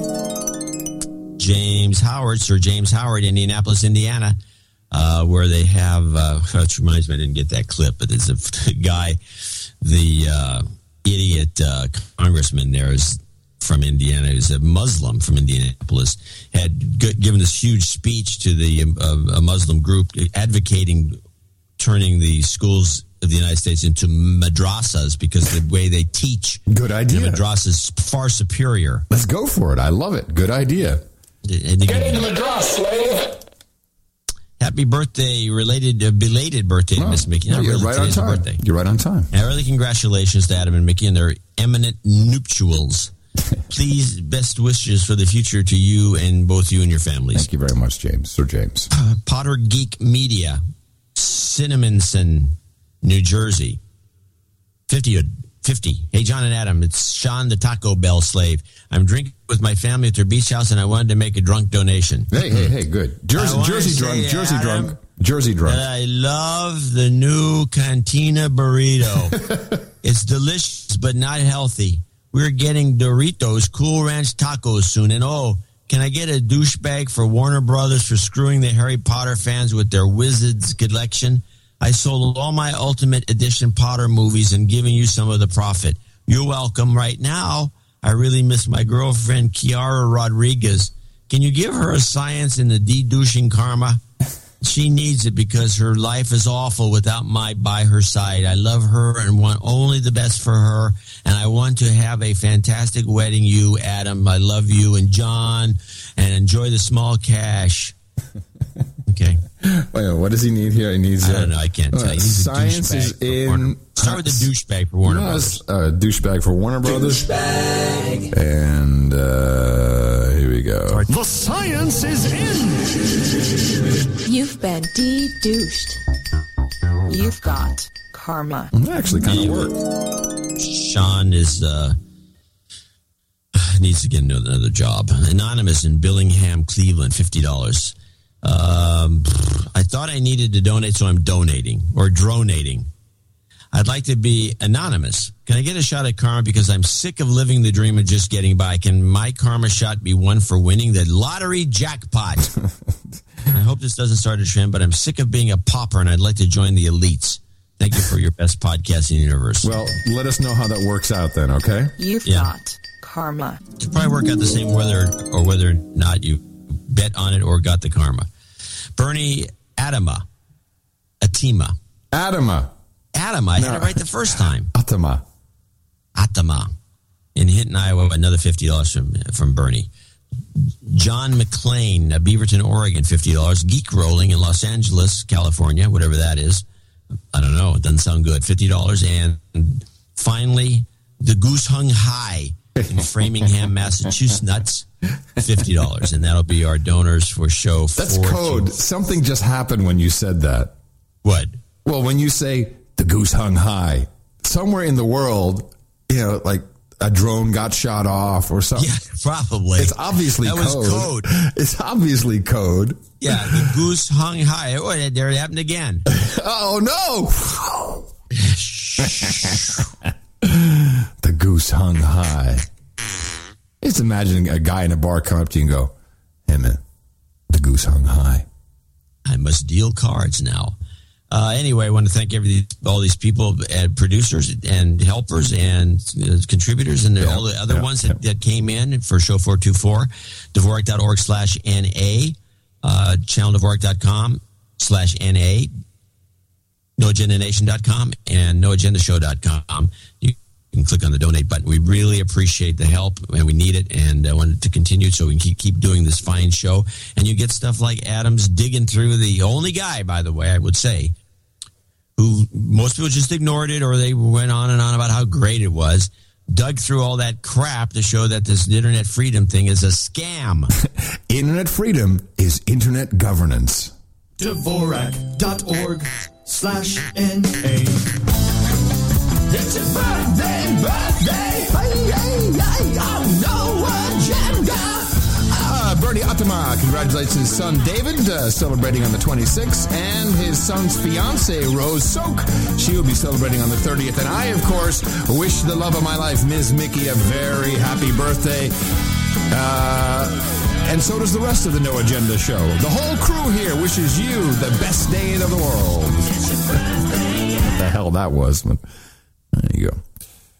Uh, hey, we have two nights. Of course, we have uh, our uh, Insta night and uh, Claudia. You didn't find a note for Claudia, did you, by any chance? I did not. Okay. Well, then just grab your... There you go. Grab grab your blade. Your blade. I'm trying to get it out. There we go. Richard of Tasmania and Claudia Gerber, please step forward. The both of you, thank you so much for your support of the No Agenda Show, the best podcast in the universe, the amount of one thousand dollars or more. And uh, we hereby welcome you into the exclusive club, which includes a ring up until the end of two thousand twelve. I hereby pronounce thee Sir Richard and Dame Claudia, Knight and Dame of the No Agenda Roundtable. Come on over for your hookers and blow, your Renboys and Chardonnay, your hot pants and booze, or your wenches and beer. We've got it all for you, and thanks again for supporting the best podcast in the universe.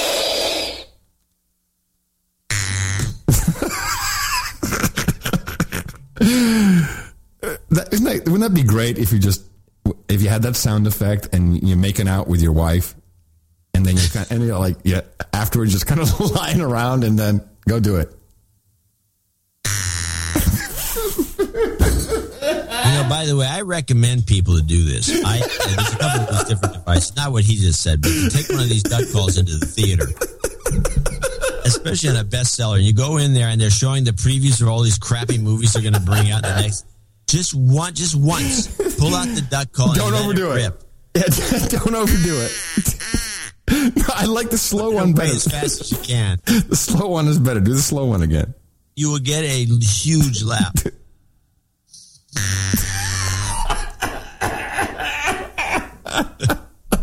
I'm crying. It's easily amused. I'm crying. Oh, my goodness. Ah. Anyway, uh, let's talk about Syria. Uh, so John and I had this conversation yesterday, and we, we really try to not talk about uh, show stuff. Um, except for the shows we were doing, where, you know, we're pre-recording for uh, four two five and four two six, and um, I don't remember. What, you just let it slip by. You said this Syria thing is going down, man. I don't care what you say; it's happening. It's going down. Like, I disagree. It's going down. Uh, and so, uh, well, actually, uh, this gives a nice opportunity to play some uh, uh, some clippity clop here. It's clippity clop. The message is clear. Just clippity clop. All right. So uh, Lucifer is all over this. And, of course, uh, everything is riding on this for her. It's so obvious. This is a big, big, big deal. And I think that really when you look at it, that if we don't get Syria, and I say we because, of course, it's uh, the uh, the coalition of the willing, and it's the Friends of Syria, otherwise known as Amis du Peuple Syrien. Did you see that when she was in Paris? They don't have Friends of Syria on the on the sign. It's Amis du Peuple Syrien.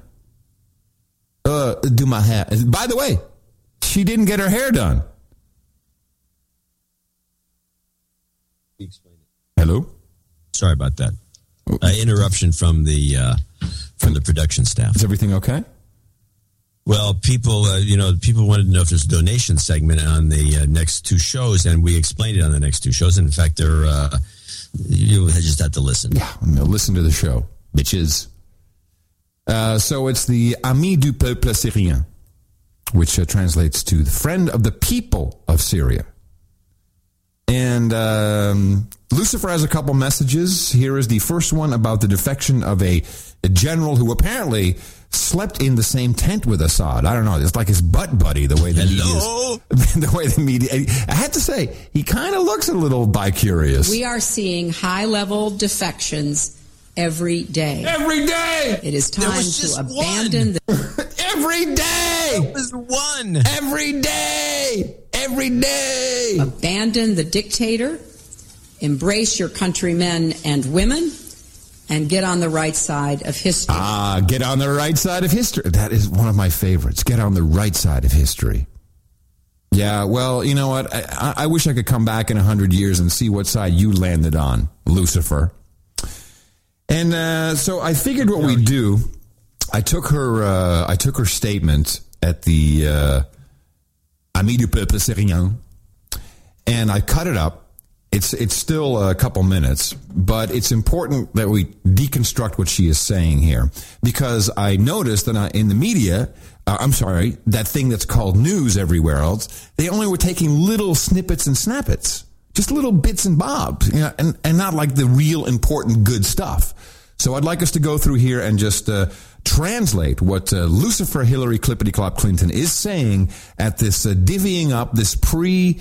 Um, This pre-meeting of who's going to get what, because that's what's taking place here, as we've discussed in previous episodes. They've already, you know, you get this, you get that. And, and of course, the Russians and Chinese are not uh, being very helpful in all of this. Call for the release from detention. So it would be very helpful to get everybody on the same page. Ah, this is a great American expression, isn't it? Get them on the same page, which would, of course, be Chapter uh, seven resolution of the United Nations. If we're going to work together about what we have already done and what we need to be doing as we move forward. Under the Geneva Communique, the mm. opposition is for the first time put on an even basis with the government. This is very interesting, because, of course, we didn't get a copy of the Geneva Communique. The opposition, and by the way, who is the opposition? The only opposition I've seen is a couple of dudes who are called Syrian National Council and live in Paris. They have already been recognized by the international community of douches as on equal footing with a sovereign president of a sovereign country. This is what she's saying. Yeah. They, they just sat down and said, she you know, has her nerve. Hold on a second. We're just going to knife you. Here you go, here. You're on equal footing now. They are given equal power in constituting the transition governing entity that will have, as we just heard, full executive authority. This is what Goebbels once said, I think. How does this, oh, wow. How does that work? They have, ooh, ooh, she just went up there and said, I am Hillary Clippity Clop Lucifer Clinton. I give you, by the power vested in me, by the great Satan, power! Power I give you. That's about it. Here's your power! Yeah. That could not have been imagined three months ago, let alone a year ago. Until, well, I, yeah. until I threatened you. Can't be imagined. And I threatened all of you, and that is why now it can be imagined. We also think it is imperative to go back to the Security Council and demand implementation of Kofi Annan's plan, including the Geneva communique that Russia and China have already agreed to. This is the setup. Here's the wind-up for the pitch, everybody, because they already agreed to it in the communique from Geneva. So we now have them on record supporting a transition. And there it is. It's looking like it's going right over the plate. And we should go back and ask for a resolution in the Security Council that imposes real and immediate consequences for noncompliance, including sanctions under Chapter seven. And look at that. Wow. Chapter seven, Charter of the United Nations. Only a week ago, we were at Chapter five. We jumped right over Chapter six to go to Article forty-one of Chapter seven of the United Nations uh, Charter.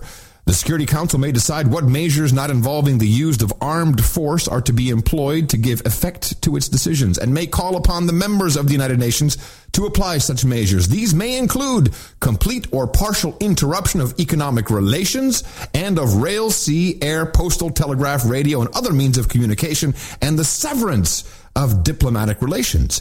Followed by Article forty-two. Should the Security Council consider the measures provided for in Article forty-one would be inadequate or have proved to be inadequate, it may take such action by air, sea, or land forces as may be necessary to maintain or restore international peace and security. Such action may include demonstrations, blockade, and other operations by air, sea, or land forces of members of the United Nations. Incoming, mofo. Now, what can every nation and group represented here do? I ask you to reach out to Russia and China and to not only urge but demand that they get off the sidelines and begin to support the legitimate aspirations of the Syrian people. Legitimate. Please. Le- get off the sideline. And get off the crapper, you two. the, the, legitimate, I tell you. It is frankly not enough just to come to the friends of the Syrian people. No, you can't just come to the meeting. Because I will tell you very frankly, I don't frankly, think Russia, twice. Mm-hmm. Russia and China believe they are paying any price at all. Ooh, hold on. Let's back that up for a second. Key words here. Oh, what does she say? Price at all. Sorry.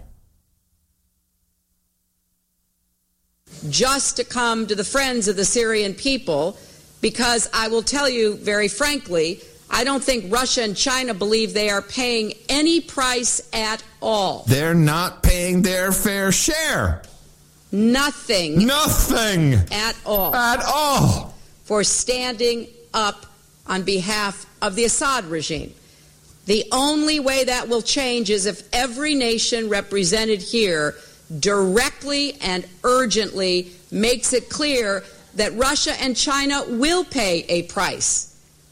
Hey, uh, Brussels, go over there and uh, go kick uh, Russia in the in the shins. What kind of threat is this? Hey, hey, uh, Netherlands, why don't you go spit in China's eyes, see what happens?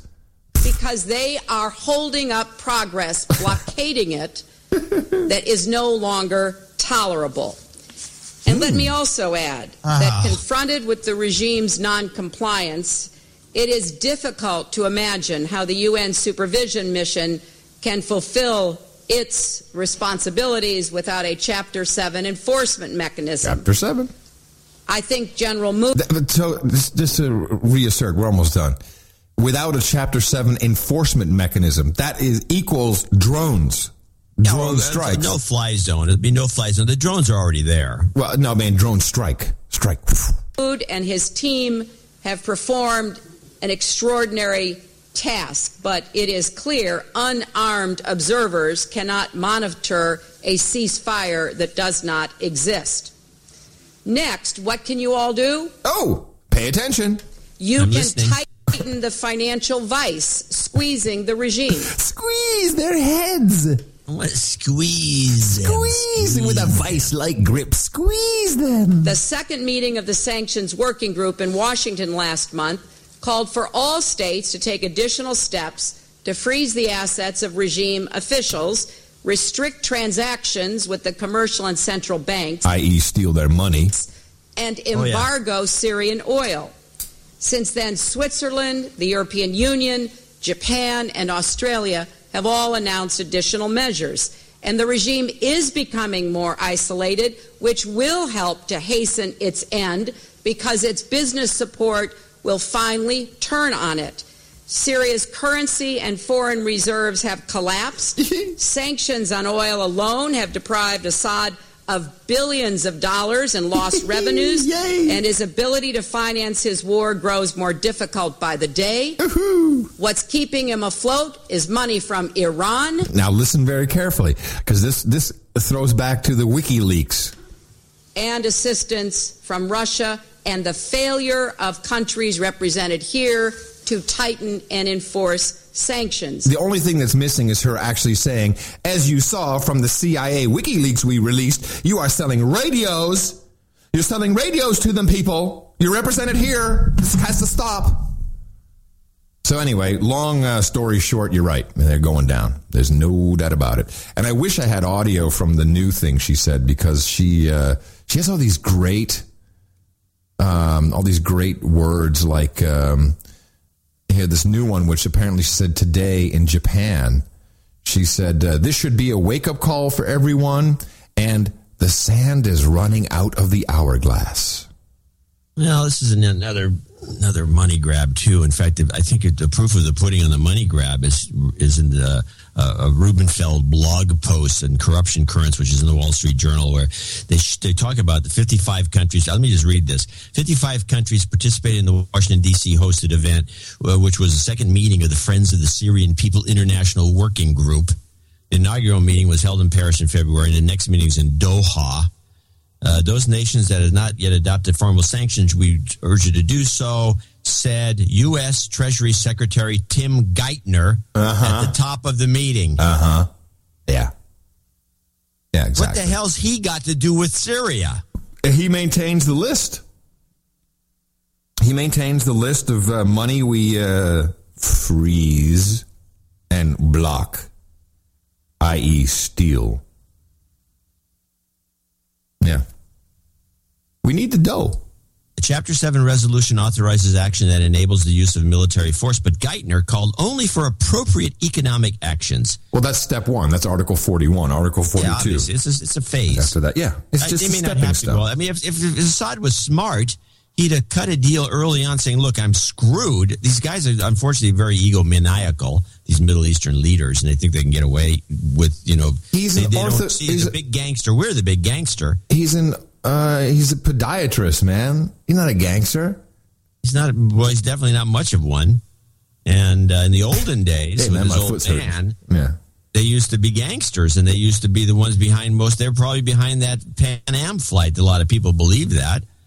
And uh, besides, you know, the C I A connection, uh, they uh, they used to be known as gangsters. That Syria did, and yeah. now, unlike uh, our gangsters, I mean, unlike our government is not gangsters. No, no, I know. Unlike the Chinese, their gangster was actually pushing our gangsters around, and now it's the shoes on the other foot. They're they're toast. Yeah, but he, I think he really loves his country.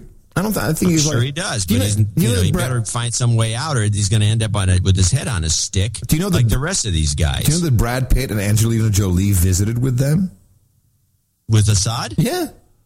Oh. Oh yeah. Did they, well, they, did they have tea? They drove around. He actually drove them around uh, Damascus. Huh. And the reports that I that I read on this is that Brad Pitt was really worried. He's like, well, don't you need security? He says, no, people here love me. I, I don't have to worry about it. They're not going to kill me. And Pitt and Pitt was really worried. yeah. And then she was also... Um, can't drive around the U S president like that. Uh, no. Uh, let me see when that was. Uh, Assad. That was uh, when Brad Pitt and Angelina Jolie met the Assads. And there's Angelina kissing his wife. That is a smoking hot picture, by the way. Shwo. Shwo. Hey, Google you that. Sound like brushwood. No, Google that. Google that. Oh, I see it. How that's that is. Look at her. It's a lip kiss. Oh my God! Uh, I I'm, I have to say, I'm mild- Angelina Jolie with a sama uh, asma. I'm mildly excited from looking at that picture. She's biting her lower lip and pulling on it. Yeah. Mm. Oh. And when was this? Let me just see what the date was. How long ago? two thousand nine. Yeah, I guess we were all cool. That's when she was also featured in Vogue magazine. His wife. It's yeah. like, you know, she was awesome. All was good. But then, they, you know, they removed it from their website, the whole Vogue story. Vogue did? Oh, really? Yeah, because they're like, well, you know, this is not politically correct anymore. Really? Yeah. My husband, here, that? Here, from Vogue, this is Vogue magazine. My husband was driving us all to lunch, relates Asma. And out of the corner of my eye, I could see Brad Pitt was fidgeting. I turned around and asked, is anything wrong? Where's your security? Asked Pitt. So I started teasing him. See that old woman on the street? That's one of them. And that old guy crossing the road, that's the other one. The president joins in the punchline. Brad Pitt wanted to send his security guards here to come and get some training. Yeah, he just drove him to lunch himself. Yes, well. And after that, clearly Angelina nailed her. My goodness, that's a that's a that's a sexy ass kiss right there. Put that on C N N. They don't put anything on C N N. And by the way, I, I again, I renounce Doctor Drew Pinsky. Where's his resignation? I want him to go on the air, and he can at least apologize for being a douchebag. Until that, I, I remain vigilant. Shill. Yeah, I agree with you. Um... Bad news, uh, T S A is onto a new trip. You probably read about this. A lot of people emailed about it. Two things are happening. One, according to the Lou Rockwell blog, um, they now have a new thing where they tell you on the other side of security. So when you're on the air side, as it were, they do this new drill where they say, freeze, freeze, freeze. And you're supposed to freeze. Oh, yeah, but this that's not that new. I think it's been over I, a year they've been doing that. Really? Yeah, I well, think we even talked about it if, once. I don't remember. Okay. But if they do that, I'm not freezing. I'm just saying you're not a law enforcement officer. You may have a phony-ass badge, but you're not a law... I'm not going to freeze for you. You get a police officer over here. I'll think about it. I'm not going to freeze for you. I mean, I'm not your bitch. Oh, man, I'm getting worked up. We're getting on flights tomorrow. Yeah, you're getting you're getting in the mood. Here's the here's the new that one. Austin Airport, that you know that they you know the the old Austin Airport, which was on complete other side of town, which I used to fly into all the time, was a cozy little airport. It was very nice, and it did fine with the with the traffic it had. No, they had to tear it down and build another airport on the complete opposite opposite side of town, which I thought. They would keep it on the same side of town. So the first time I flew into the new airport, I'm driving in the wrong direction. I don't know. I can't find my way around. Uh, it was pointless. But now this new, all these new airports, they're horrible places. Know, it's sorry. A nice airport. I kind of like it. I have to if say. You ever had this? Uh, flew into the old one. You would like. You would. Oh, this is great. It's like the. It's I like, like the, our airport. Hello, we we got Formula One coming here, man. We need a we need a big airport. So this is good. Hey, you know what? Don't mess with Texas and certainly not Austin, my friend. Be careful what you say. Yeah, well, that that's this woman is quite pretty. Asma, you see, yeah. I know. I, I'm. St- I actually just put the link of them kissing in the show notes. It's so smoking, isn't it? Yeah, well, I know, but she's actually quite a beauty. Yeah.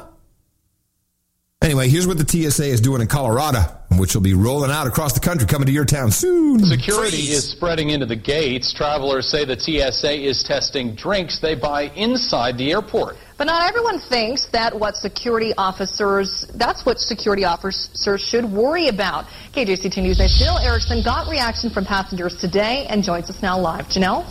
Megan, passengers say their problem isn't with the rules at the airport. They understand why drinks aren't allowed through security, but when they buy one while they're waiting for their flight, they say T S A shouldn't ask to test it. Passengers say traveling is a big enough stress. but now some are worried the drinks they're getting aren't safe.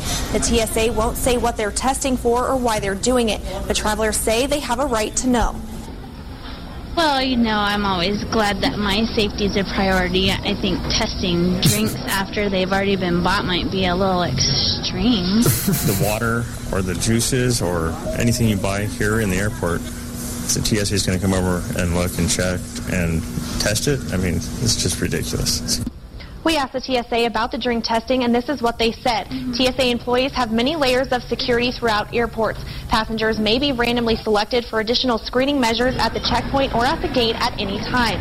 Passengers we spoke to today also say they think the price of drinks are too expensive, and if security is going to test them, it should be before their purchase so they don't waste their money. Reporting. This is unbelievable. And yeah, many layers of security, ladies and gentlemen. Make work. Yeah. Hey, we got how many people we got working here? They're going to come in and do a salary survey. We got to find something else to do to justify the bull crap jobs we have. Hey, you sound just like one of them. Yeah, this is this is also conditioning, obviously, to get you uh, conditioned oh, to. Yeah, uh, so you'd be like, this is total. I we ch- chat about this at the house every so often amongst ourselves, which is. What was it? What did it be? What was it like to be a citizen in the nineteen thirties in in fascist Germany? Was it similar to all the police? I mean, were there as many police? Now you see, you can't go out of the house in California. I can't. If I drive to San Francisco, I will see a minimum of three policemen on the way, and probably two to three on the. I six see mm-hmm. six cops. Mm-hmm. And I, and if you just drive to the store, you'll see one or two. Mm-hmm. You are seeing police constantly. I've been in South Africa, took the family to South Africa. We saw no police ever. Yeah. Let me see your drink, Dvorak. Hey, citizen, give me that bottle. So I've been receiving so many emails from people, usually with the subject line, false flag. They don't send that to me. No. And everyone thinks there's going to be a false flag at the Olympics. And, of course, we did see this as one of the scenarios of the Rockefeller Foundation. But I think something else is going on.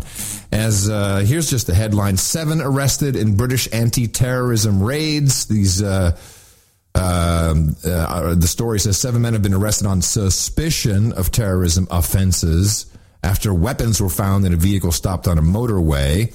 Then we have uh, Al-Qaeda terror suspect. Yeah. Caught at Olympic Park five times breaking a ban imposed by the Home Secretary. He wasn't allowed to go there.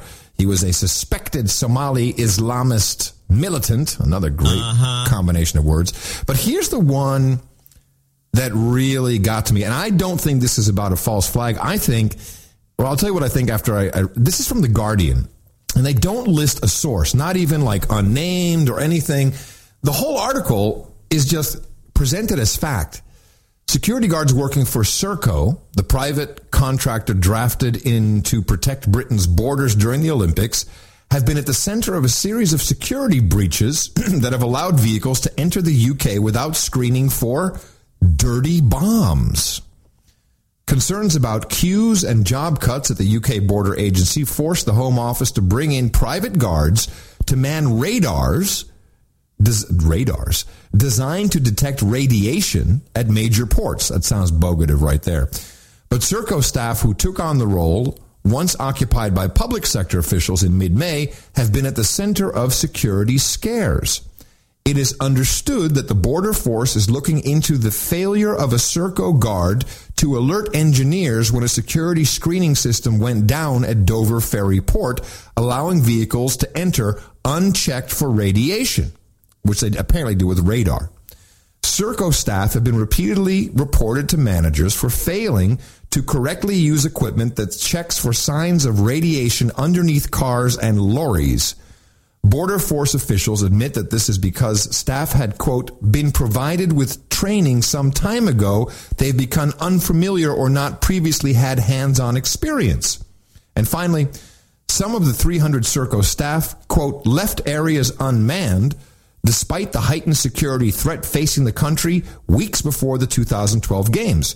Serco staff have also missed alarms that were expected to prompt secondary searches of vehicles, the Observer understands.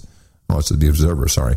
although it is understood that such misses also happened before the private contractor, whose turnover last year exceeded four billion pounds, became involved. I thought it was The Guardian. Yeah, it is The Guardian. Yes, The Guardian. Oh, yeah, the, the Guardian quoting from The Observer? No, no, it's The Guardian Observer. Oh, okay. Yeah. So, dirty bombs. So I think that this is not setting us up for a false flag. This is setting you up for the all these forces and troops that are in London. They're not leaving. This is it. Get used to it. They're bringing, I like that. Yeah, I like that idea. That's it. I mean, they're bringing it in under the guise of we need it for the Olympics, and they're just not going to leave. It's just going to be that way. That's your life now. Yeah, that makes sense. Yeah, right? I like it. Yeah. yeah. yeah. Since we don't live there. Yes, you don't live there. It's fun to watch. It's awesome. You know what they're doing at the Olympics? Another thing they're doing, and this is just is amazing to me. These guys can get away with this. You cannot now, when the Olympics begin, you cannot go into the stadium as a as a as a not a participant, but as a viewer, mm-hmm. wearing any logoed wear. At yeah, all. I know. I know you can't wear any logos. How awesome is that? What's that logo, slave? Hey, sector four, sector four. We have a slave with a logo. Logo, logo, logo. That's the way it's going to go. Yeah, you can wear official Olympic logos that you bought from them, but yeah. you cannot wear Adidas or Nike or, or uh, you know, uh, some designer brand, Chanel. I mean, you can't have any logos on your person. Unless they're an official sponsor. Yeah. Yeah. Let me just see. Is that on the ticket or something? I don't Rules know. About... This is a scandal. A lot of the Brits are burnt. I don't know why anybody... Let me say this to all U K listeners. Do not go to this event. Watch it on television if you have to see it. Yeah. Let me just see. Guidelines regarding authorized identifications. Mm, branding police. Here we go. Let's see what the official word is. This is also from The Guardian, who seem to be the guys to give you all the information. Fans in the crowd won't be allowed to upload snippets of the day's action to YouTube or even potentially to post their snaps from inside the Olympic Village on Facebook. A crack team of branding police, the game's organizers, LOCOG, have acknowledged will be checking every bathroom in every public venue with the power to remove or tape over manufacturers' logos, even on soap dispensers, wash basins, and toilets. Hey, hey, what's that toilet say? Someone put in, hey, if you're going to the games, put your no agenda stickers everywhere, will you? Especially no in, agenda stickers, please. In get, the get toilet. No agenda stickers. Go in to no agenda stickers dot com. I think that site's still up. Put it sure. in the toilet. Please. And put it in the toilet. Let people pee on us. I don't care. Put it in the ur- urinal, as they say in the U K. Uh, let's see. Uh, Parliament. Pa- oh, in two thousand six, accordingly, Parliament passed the London Olympic Games and Paralympic Games Act, which, together with the Olympic Symbol Protection Act of nineteen ninety-five, wow, I'm living in a, in a movie, offers a special level of protection to the games and their sponsors over and above that already promised by existing copyright or contract law. A breach of these acts will not only give rise to a civil grievance, but it is a criminal offense. Ah. Uh, Ah, in fact, here is a commercial. Imagine your city with no crime, where a policeman's life is never at risk. Thanks to Omnicorp, you can protect your city with our full line of products. The X T nine oh eight aerial drones watch over our citizens. The E D two oh nine protects our battlefields and now our cities. And in the coming months, we will unveil our newest and most exciting innovation yet, where human resources meets robotic engineering. The R C two thousand, the next generation of defensive products. Omnicorp, we've got the future under control.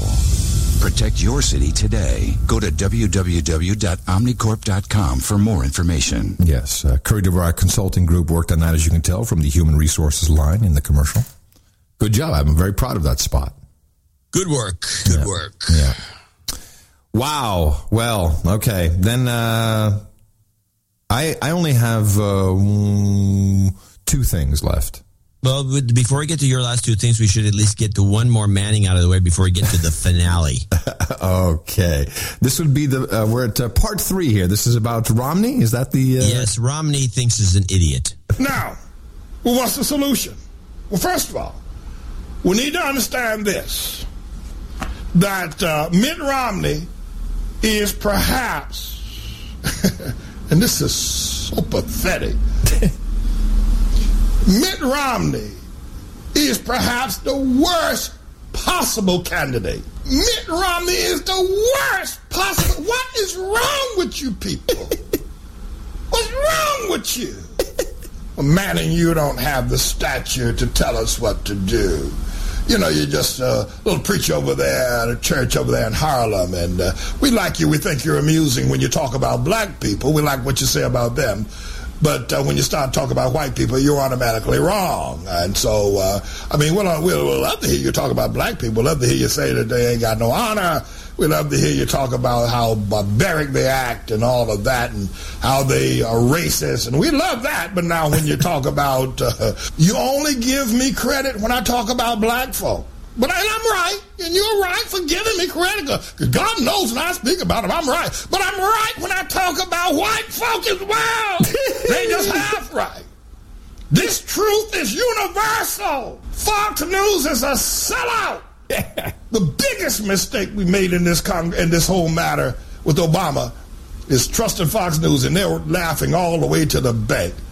You, the Tea Party. The Koch brothers. You're foolish. And now Mitt Romney. Against Obama? Uh, here's a person.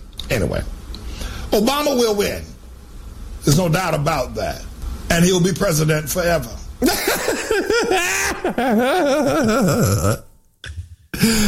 He's great. You know, he's de- he's doing a lot of deconstruction that we do, only he adds a... a A certain he has flavor. A little more flair than we have available to us. He's got a little flair going on there. Wow. Yeah, that's pretty good. He'll be president forever. So as you know, Miz Mickey and I are heading off. Uh, tomorrow we're flying to Amsterdam, the Netherlands. Uh, this is our wedding week, uh, mainly family and a couple of friends. Uh, and uh, it's going to be great. We're very excited about it all. Um, haven't been to uh, Gitmo Lowlands in quite a while. And, uh, you know, of course, whenever you go to Amsterdam, there's always two things that you can count on. And what are those, Adam? Well, I guess this is an Ask John. Uh, what are the two things Amsterdam is most known for? Hookers and uh, and marijuana shops. That's correct. That's correct. And in fact, let me give you a little uh, ding. Very good. Very good. Uh, how's it going with those marijuana shops? I think they've shut all of them down. Yes, indeed. They've shut them down. You have to have the weed pass. In fact, I don't smoke anymore, but if I were a smoker uh, going to Amsterdam, I would normally be like, hey, man, I can't wait to blaze up some Jack Harrier, some White Widow. I get totally baked. No, no, no, Mister Curry, you no longer have a weed pass. So you can't buy weed. It's okay because uh, the job market is doing great. We've got eleven-year-old kids now riding around on bikes selling the weed uh, to people who don't have a weed pass. So uh, in all, it's it's kind of good. We've got some underground activity going on. Now, let's say I um, I was going to do my own bachelor party, not doing it with my uh, my future wife.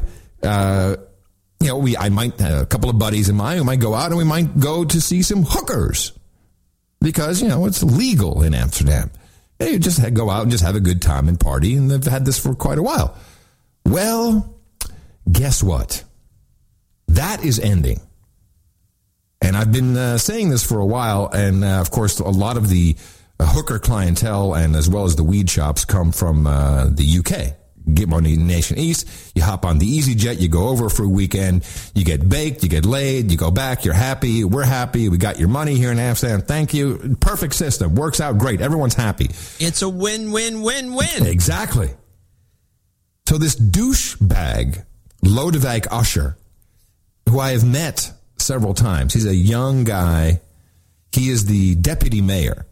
He has been systematically ruining Amsterdam, and here's his latest, as reported by the B B C, with a completely over-dramatized report.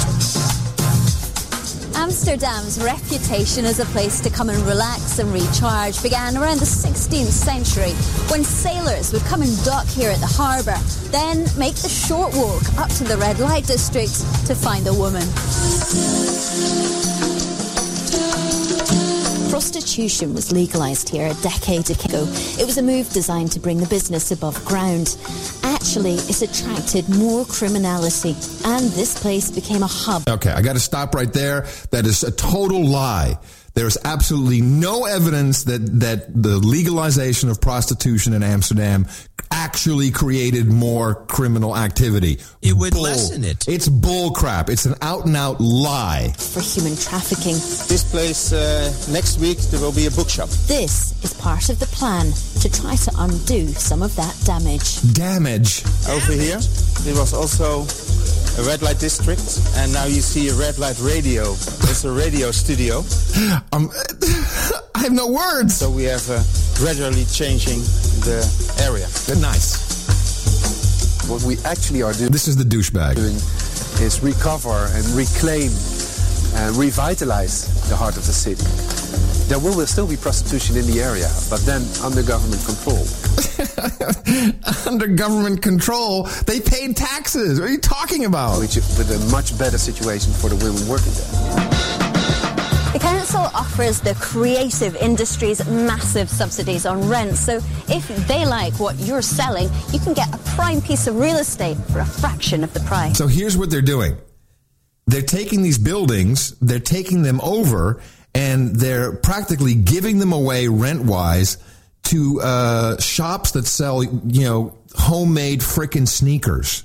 They're literally showing like a yellow and purple sneaker because it's all the hip, cool, young fashion designers with bull crap clothing you'd never want to be caught dead in in the first place. It's subsidized, subsidizing idiots. I love the, of, of the Amsterdam fashion designers get out of Amsterdam or on the edge. She's got like uh, piercings and her hair's all crazy and she's selling sneakers for... victimized because of the project. Women who are working here right now, we try to help them to step out and find another profession and help them to... They have to find another... We're going to help them find another profession. Hey, hooker, making a thousand a night? Uh, why don't you make some stupid sneakers? The new future. But we want to stop being the place where everybody in Europe can, can traffic their women to. I, we don't think that's part of what Amsterdam wants to be or has to be in the future. Yeah, all right, so... What is wrong with the Dutch? Douchebag.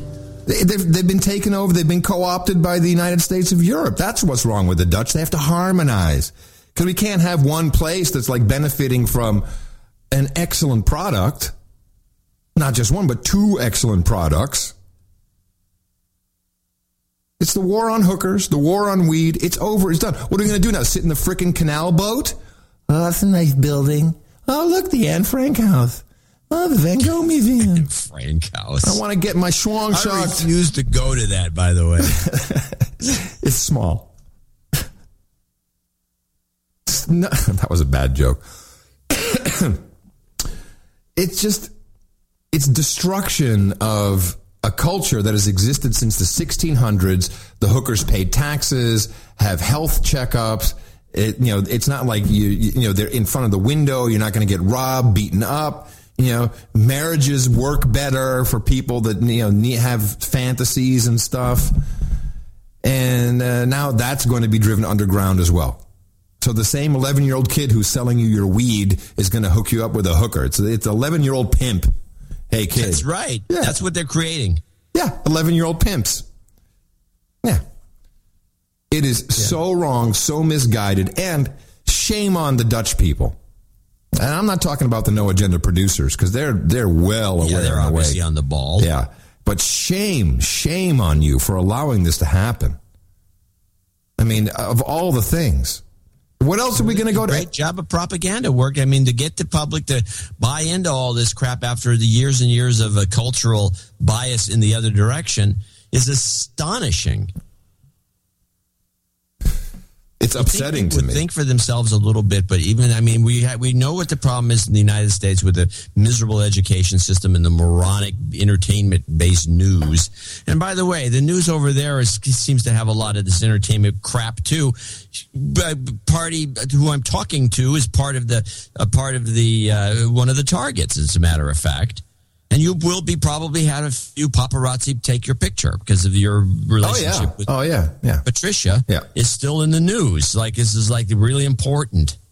Yeah, that's going to be the real news. It'll be top of the uh, – I'm going to record that. I'm going to record. They're going to go, R T L News. And then it will be a headline. How sad is that? A fifty-year-old guy getting married for the second time. That's your headline news, ladies and gentlemen. Don't pay attention to anything else, like the forty billion dollars uh, of your tax money going to banks through the E S M.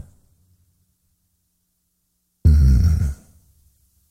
Uh, and another happy note to show. No, no, no, no. There's more happy news, actually. Uh, the kill list has been updated, kill list dot curry dot com. Oh, the kill list, yes. Yeah. U S drones killed twenty-four one day Ooh, after. Cranking it up. There's, we needed somebody who can do good charting. One day after the resumption of NATO supplies. So, you know, remember uh, we said we're we're both sorry, kind of something like that. Supply lines were opened. twenty-four persons were killed and some others were injured in one of the deadliest attacks carried out by the C I A-operated U S spy planes in Gorwick Village. Where is that, John? Where do you think Gorwick Village is? I would guess it's near some pipeline. Yeah, that would be Waziristan, once again, the hotbed of terrorist activity, which, of course, is exactly where the pipeline is. And, uh, well, I'm not going to play it today, but props to the B B C for propagating the formula of pilotless airplanes. That's all over the place now, as predicted. Uh, there's real, actual P R. Actual P R now. Just I wonder say, who's doing it. We should look into it, see which agency. What do you mean? Which uh, ad agency? Which P R agencies? Uh, yeah, I don't, and, I don't and ad agency. Or and Leon, and, uh, Leon Panetta. He now he runs the uh, what does he run now? He's defense defense department defense guy. He was at the Institute of Peace. I'm sorry. Oh, the, the Great Institute of Peace. I'm sorry, the Peace Institute, I should say. Now we know internet freedom is uh, internet governance. So Peace Institute. Uh, let's listen to twenty seconds of what he had to say. We will also continue to invest in the capabilities of the future. Yes, we obviously have to meet our responsibility with regards to reducing the, def- the deficit burden. But at the same time, we also need to invest. Ah. Invest in cyber. Invest in unmanned systems. Invest in space. Invest in special forces operations. And the ability to quickly mobilize uh-huh. in the event of crisis. Yeah. And also, the importance of maintaining our industrial base. May peace be with you. Go in we peace. Need more drones. Peace Institute. Go in peace. The Peace Institute. Ah, it's great. New York Times, by the way, has a great article. I'm surprised you didn't bring it up, John. Uh, it's the the article is titled "The Drone Zone," which, by the way, could have been a No Agenda show title. The Drone Zone. It still can be.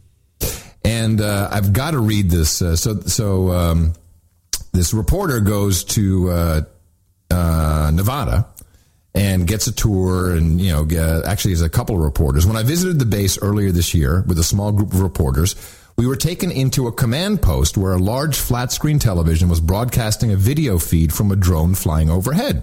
I took a f- it took a few seconds to figure out exactly what we were looking at. A white S U V traveling along a highway adjacent to the base came into the crosshairs in the center of the screen and, and was tracked as it headed south along the desert road. When the S U V drove out of the picture, the drone began following another car. Quote, "Wait, you guys practice tracking enemies by using civilian cars?" a reporter asked. One Air Force officer responded that this was only a training mission, and then the group was quickly hustled out of the room.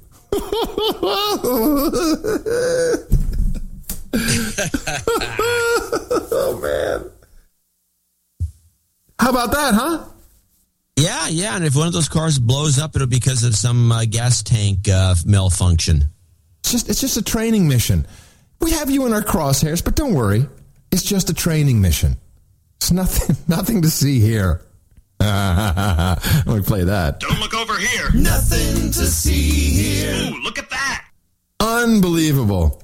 Yeah, go ahead. Yeah, yeah, yeah, thank you. Uh, final one on vaccines, and uh, then I'm done. So the th- three stories, three stories all the same from different parts of the world today about the exact same issue. And I always find that highly interesting. And, of course, this is because of no agenda news network dot com that I'm able to get an overview of all of these different stories. And it's about the whooping cough, uh, pertussis. Houston Chronicle, middle schoolers required to get pertussis vaccine. Students ages eleven and older entering the sixth grade in Alabama schools this fall will have to get vaccinated against pertussis. Guaranteed. Take your shot, slave. Bend over and take your pertussis shot, slave. The Alabama Department of Public Health says there's an alarming increase in the infection, which affects the lungs and spreads throughout coughing and sneezing. The illness is highly contagious. Okay, so they're forced, forced vaccinations. Then I see the Netherlands. Oh, my gosh. Kinkhoest, we have, which is uh, whooping cough. Kinkhoest. Say it with me now. Kinkhoest. Kinkhoest. Kinkhoest. Kinkhoest. Kinkhoest. Kinkhoest. There you go. Perfect. Kinkhoest. Kinkhoest. Even though ninety-five percent of all children in the Netherlands have been vaccinated against the uh, disease, it seems we have an epidemic on our hands. How is this possible? What are we going to do? It's possible. Yes, it's possible. And then we have the report from the B B C. Wow. The bacterium that causes whooping cough. Also- it's whooping cough in the U K, right? It's whooping cough. Ho- whooping no, cough. Whooping. Whooping. Whooping. There's only basketball players get this. Whooping cough. Also known as pertussis. Forgotten, but not gone. Now, let's show a baby almost dying, please. And that's the distinctive sound which gives the disease its name. As this baby struggles for breath, it's what parents should look out for. Katie Lodge got whooping cough at nine weeks just before her first vaccination. She got progressively weaker and ended up on oxygen in hospital. She'd start coughing, it would get worse and worse, and it would get to a point where she'd she couldn't catch her breath, she'd go blue. Um, now, looking back on it, it was really quite scary. Before we continue, John, I'll let you guess where this is leading. What do you think this is leading up to? The chat room already has it. What do you think it's up to? Well, it's leading to some sort of an, either a new vaccine or some uh, uh, take the shots early, or I don't know. There's two things. The one will be apparent, the second one not so. No one's certain why cases are surging, although improved testing may be picking up more. So- Stop right there. Did ah, you hear it? Testing. So this is the scam that continues. Improved testing. Once again, we have a new new system for testing for whooping cough, just like the... Wait, H- wait, wait, wait, wait, wait, wait, wait. So this little kid, mm-hmm. just before it's supposed to get shots, or he or she, or whatever yeah. it was, yeah. she, I guess, was mm-hmm. supposed to get shots... Mm-hmm. Gets the whooping cough from the, probably from the hospital mm-hmm. or who knows. Mm-hmm. And what's this got to do? What's testing going to do one way or the other? She didn't get the damn shot in time. So what does testing do? What does the new testing got to do with anything? Are you trying to put logic on on the story? Because there's obviously none other than to sell something. But I want to point well, out... that's the first thing I'd ask if I was being told this. Yeah, no, no. And then I was doing a report on it, and they said, well, we're going to have new testing. I would say, well, what? how would that have helped this kid? Well, congr- she didn't get her vac- vaccination. She's got a whooping cough. What's the testing going to do? She doesn't have whooping cough before she caught it, so what difference does it make if you tested her? Now she's got it. Didn't you test her now, or do you need to test her, or is it just a waste of money because she's obviously got it? It makes no sense. Congratulations, you are now the chief editor of B B C News. So far this year across the U K, there have been two thousand three hundred ninety-eight cases of whooping cough, compared with just two hundred seventy-two in the same period last year. Most are in adolescents and adults, where the illness is less severe, but the bug is circulating, and babies are most vulnerable before immunisation, which happens at two, three and four months, plus a preschool booster. Oh. Immunisation experts are considering whether to recommend a booster jab in adolescents as immunity wanes. Paediatricians agree a new strategy is needed. Giving boosters to adolescents is one thing that might help. There are other things too that we could do and that are being looked into. They include immunising parents who've got newborn babies, uh, immunising mothers when they're pregnant, immunising healthcare workers and so on. Your freaking dog! Immunise the dog! Uh, hey, hey, there's a beetle. Immunise the beetle. He may be carrying the pertussis virus. They are pushing this so heavy. And of course you, you get the bug from the freaking vaccine in the first place. But the testing, that's bothersome. Because they pull this testing scam every single time. Gives a high rate of false positives. Uh, they're what are they going to be testing for? I, it doesn't look. I'm just laying out the scam. I'm not saying that it makes sense. It's the scam. But with this, but this, it's, it's it's insanity. It's just money making scummy crap. We've got it. Oh, healthcare workers, parents, the butcher. Because you may be, you may have the, you may have the virus. You may have the virus. We've got to test you. See if you have the virus. You have the virus. We have to test you. I'm done. And uh, let me just remind you the reason why you listen to the No Agenda podcast. If you wake up with the blues, trying to fill your day with news, there's one thing you must remember, no agenda in the morning. For a healthy, balanced news diet, try no agenda show dot com. Now with pertussis. And, and before we finish uh, wrap, we're not going to do this as end of show, we're going to do it right now, which is uh, uh, Reverend Manning and a very interesting, uh, let's say, prediction. He has not made history and being the first black African-American president. Because whether you think this is boasting or not, or whether you think I'm gloating, or whether you think I done got outside of my position of authority, but I have made sure that the history books will not record Obama as the first black president. I done tore that thing up. I done tore that one up. I done tore it up. Nobody's saying he was the first black president. And that little twit called Toni Morrison and that old witch called Angela Maya, Ma- Maya Angelou, who were whores, who said that Bill Clinton was the first black president. A black people so psychotic, so deranged, so without honor, so self-loathing, they named Bill Clinton as the first black president. That's how much they hate black folk and how much they reverence white folk. They were wrong. And Obama ain't the first black president, so we got rid of that. But he made history today. Yeah, he made history far greater than being the first black president, because nobody don't care nothing about black people. No way. And by the way, black people will be on the boat going to Africa by twenty fourteen, and Alan West and Marco Rubio are the ones who have made it possible. They will be on the boat going by twenty fourteen. Black people will be going back to Africa. Oh, it's going to look like a great excursion. It's going to look like a great movement. Two years from now, when the health care bill really kicks in, and two years from now, when Obama has then taken mass control of the world and the, the Islamic world is now dominating and the economy is in the tank, and two years from now, the world is going to be so different. Getting on a boat, going back to Africa, black folks, is going to seem like a good idea. It's going to seem like a really good idea. And there are going to be tri- billions of dollars poured into the idea. All kinds of resettlement monies are going to be allocated. And all the black politicians are going to say this is a good idea. And the cities are crumbling and all that kind of a thing. Oh, yeah, but you're going back to Africa. You're going back to Africa. You're worthless. Nobody needs you now. We got the DREAM Act. We got Mexicans who pick tomatoes and they clean toilets. And nobody needs these self-loathing welfare cheats called black people anymore. You're going back to Africa. And Obama's going to be the one to send you there. I thought we were depressing. Nah, all right, I'm going to give it to you. Clip of the day. Please put all of that in the red book. Let me see if I got this right. Obama's president forever.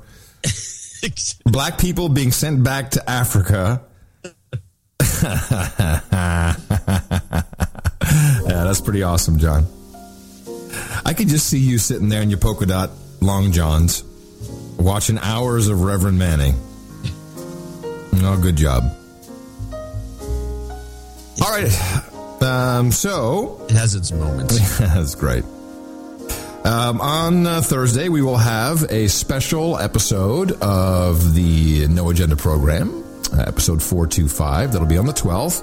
Uh, it has been pre-recorded, but it includes uh, all fresh new material and a look back at episode two hundred point five uh, with some of the bits that were no longer relevant or boring taken out.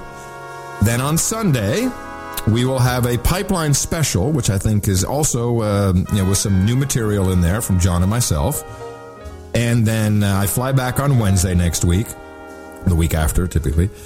And on Thursday, we'll be back live. Fresh with material from Europe. Yeah. Uh, I will be investigating the availability of eleven-year-old pimps with blow.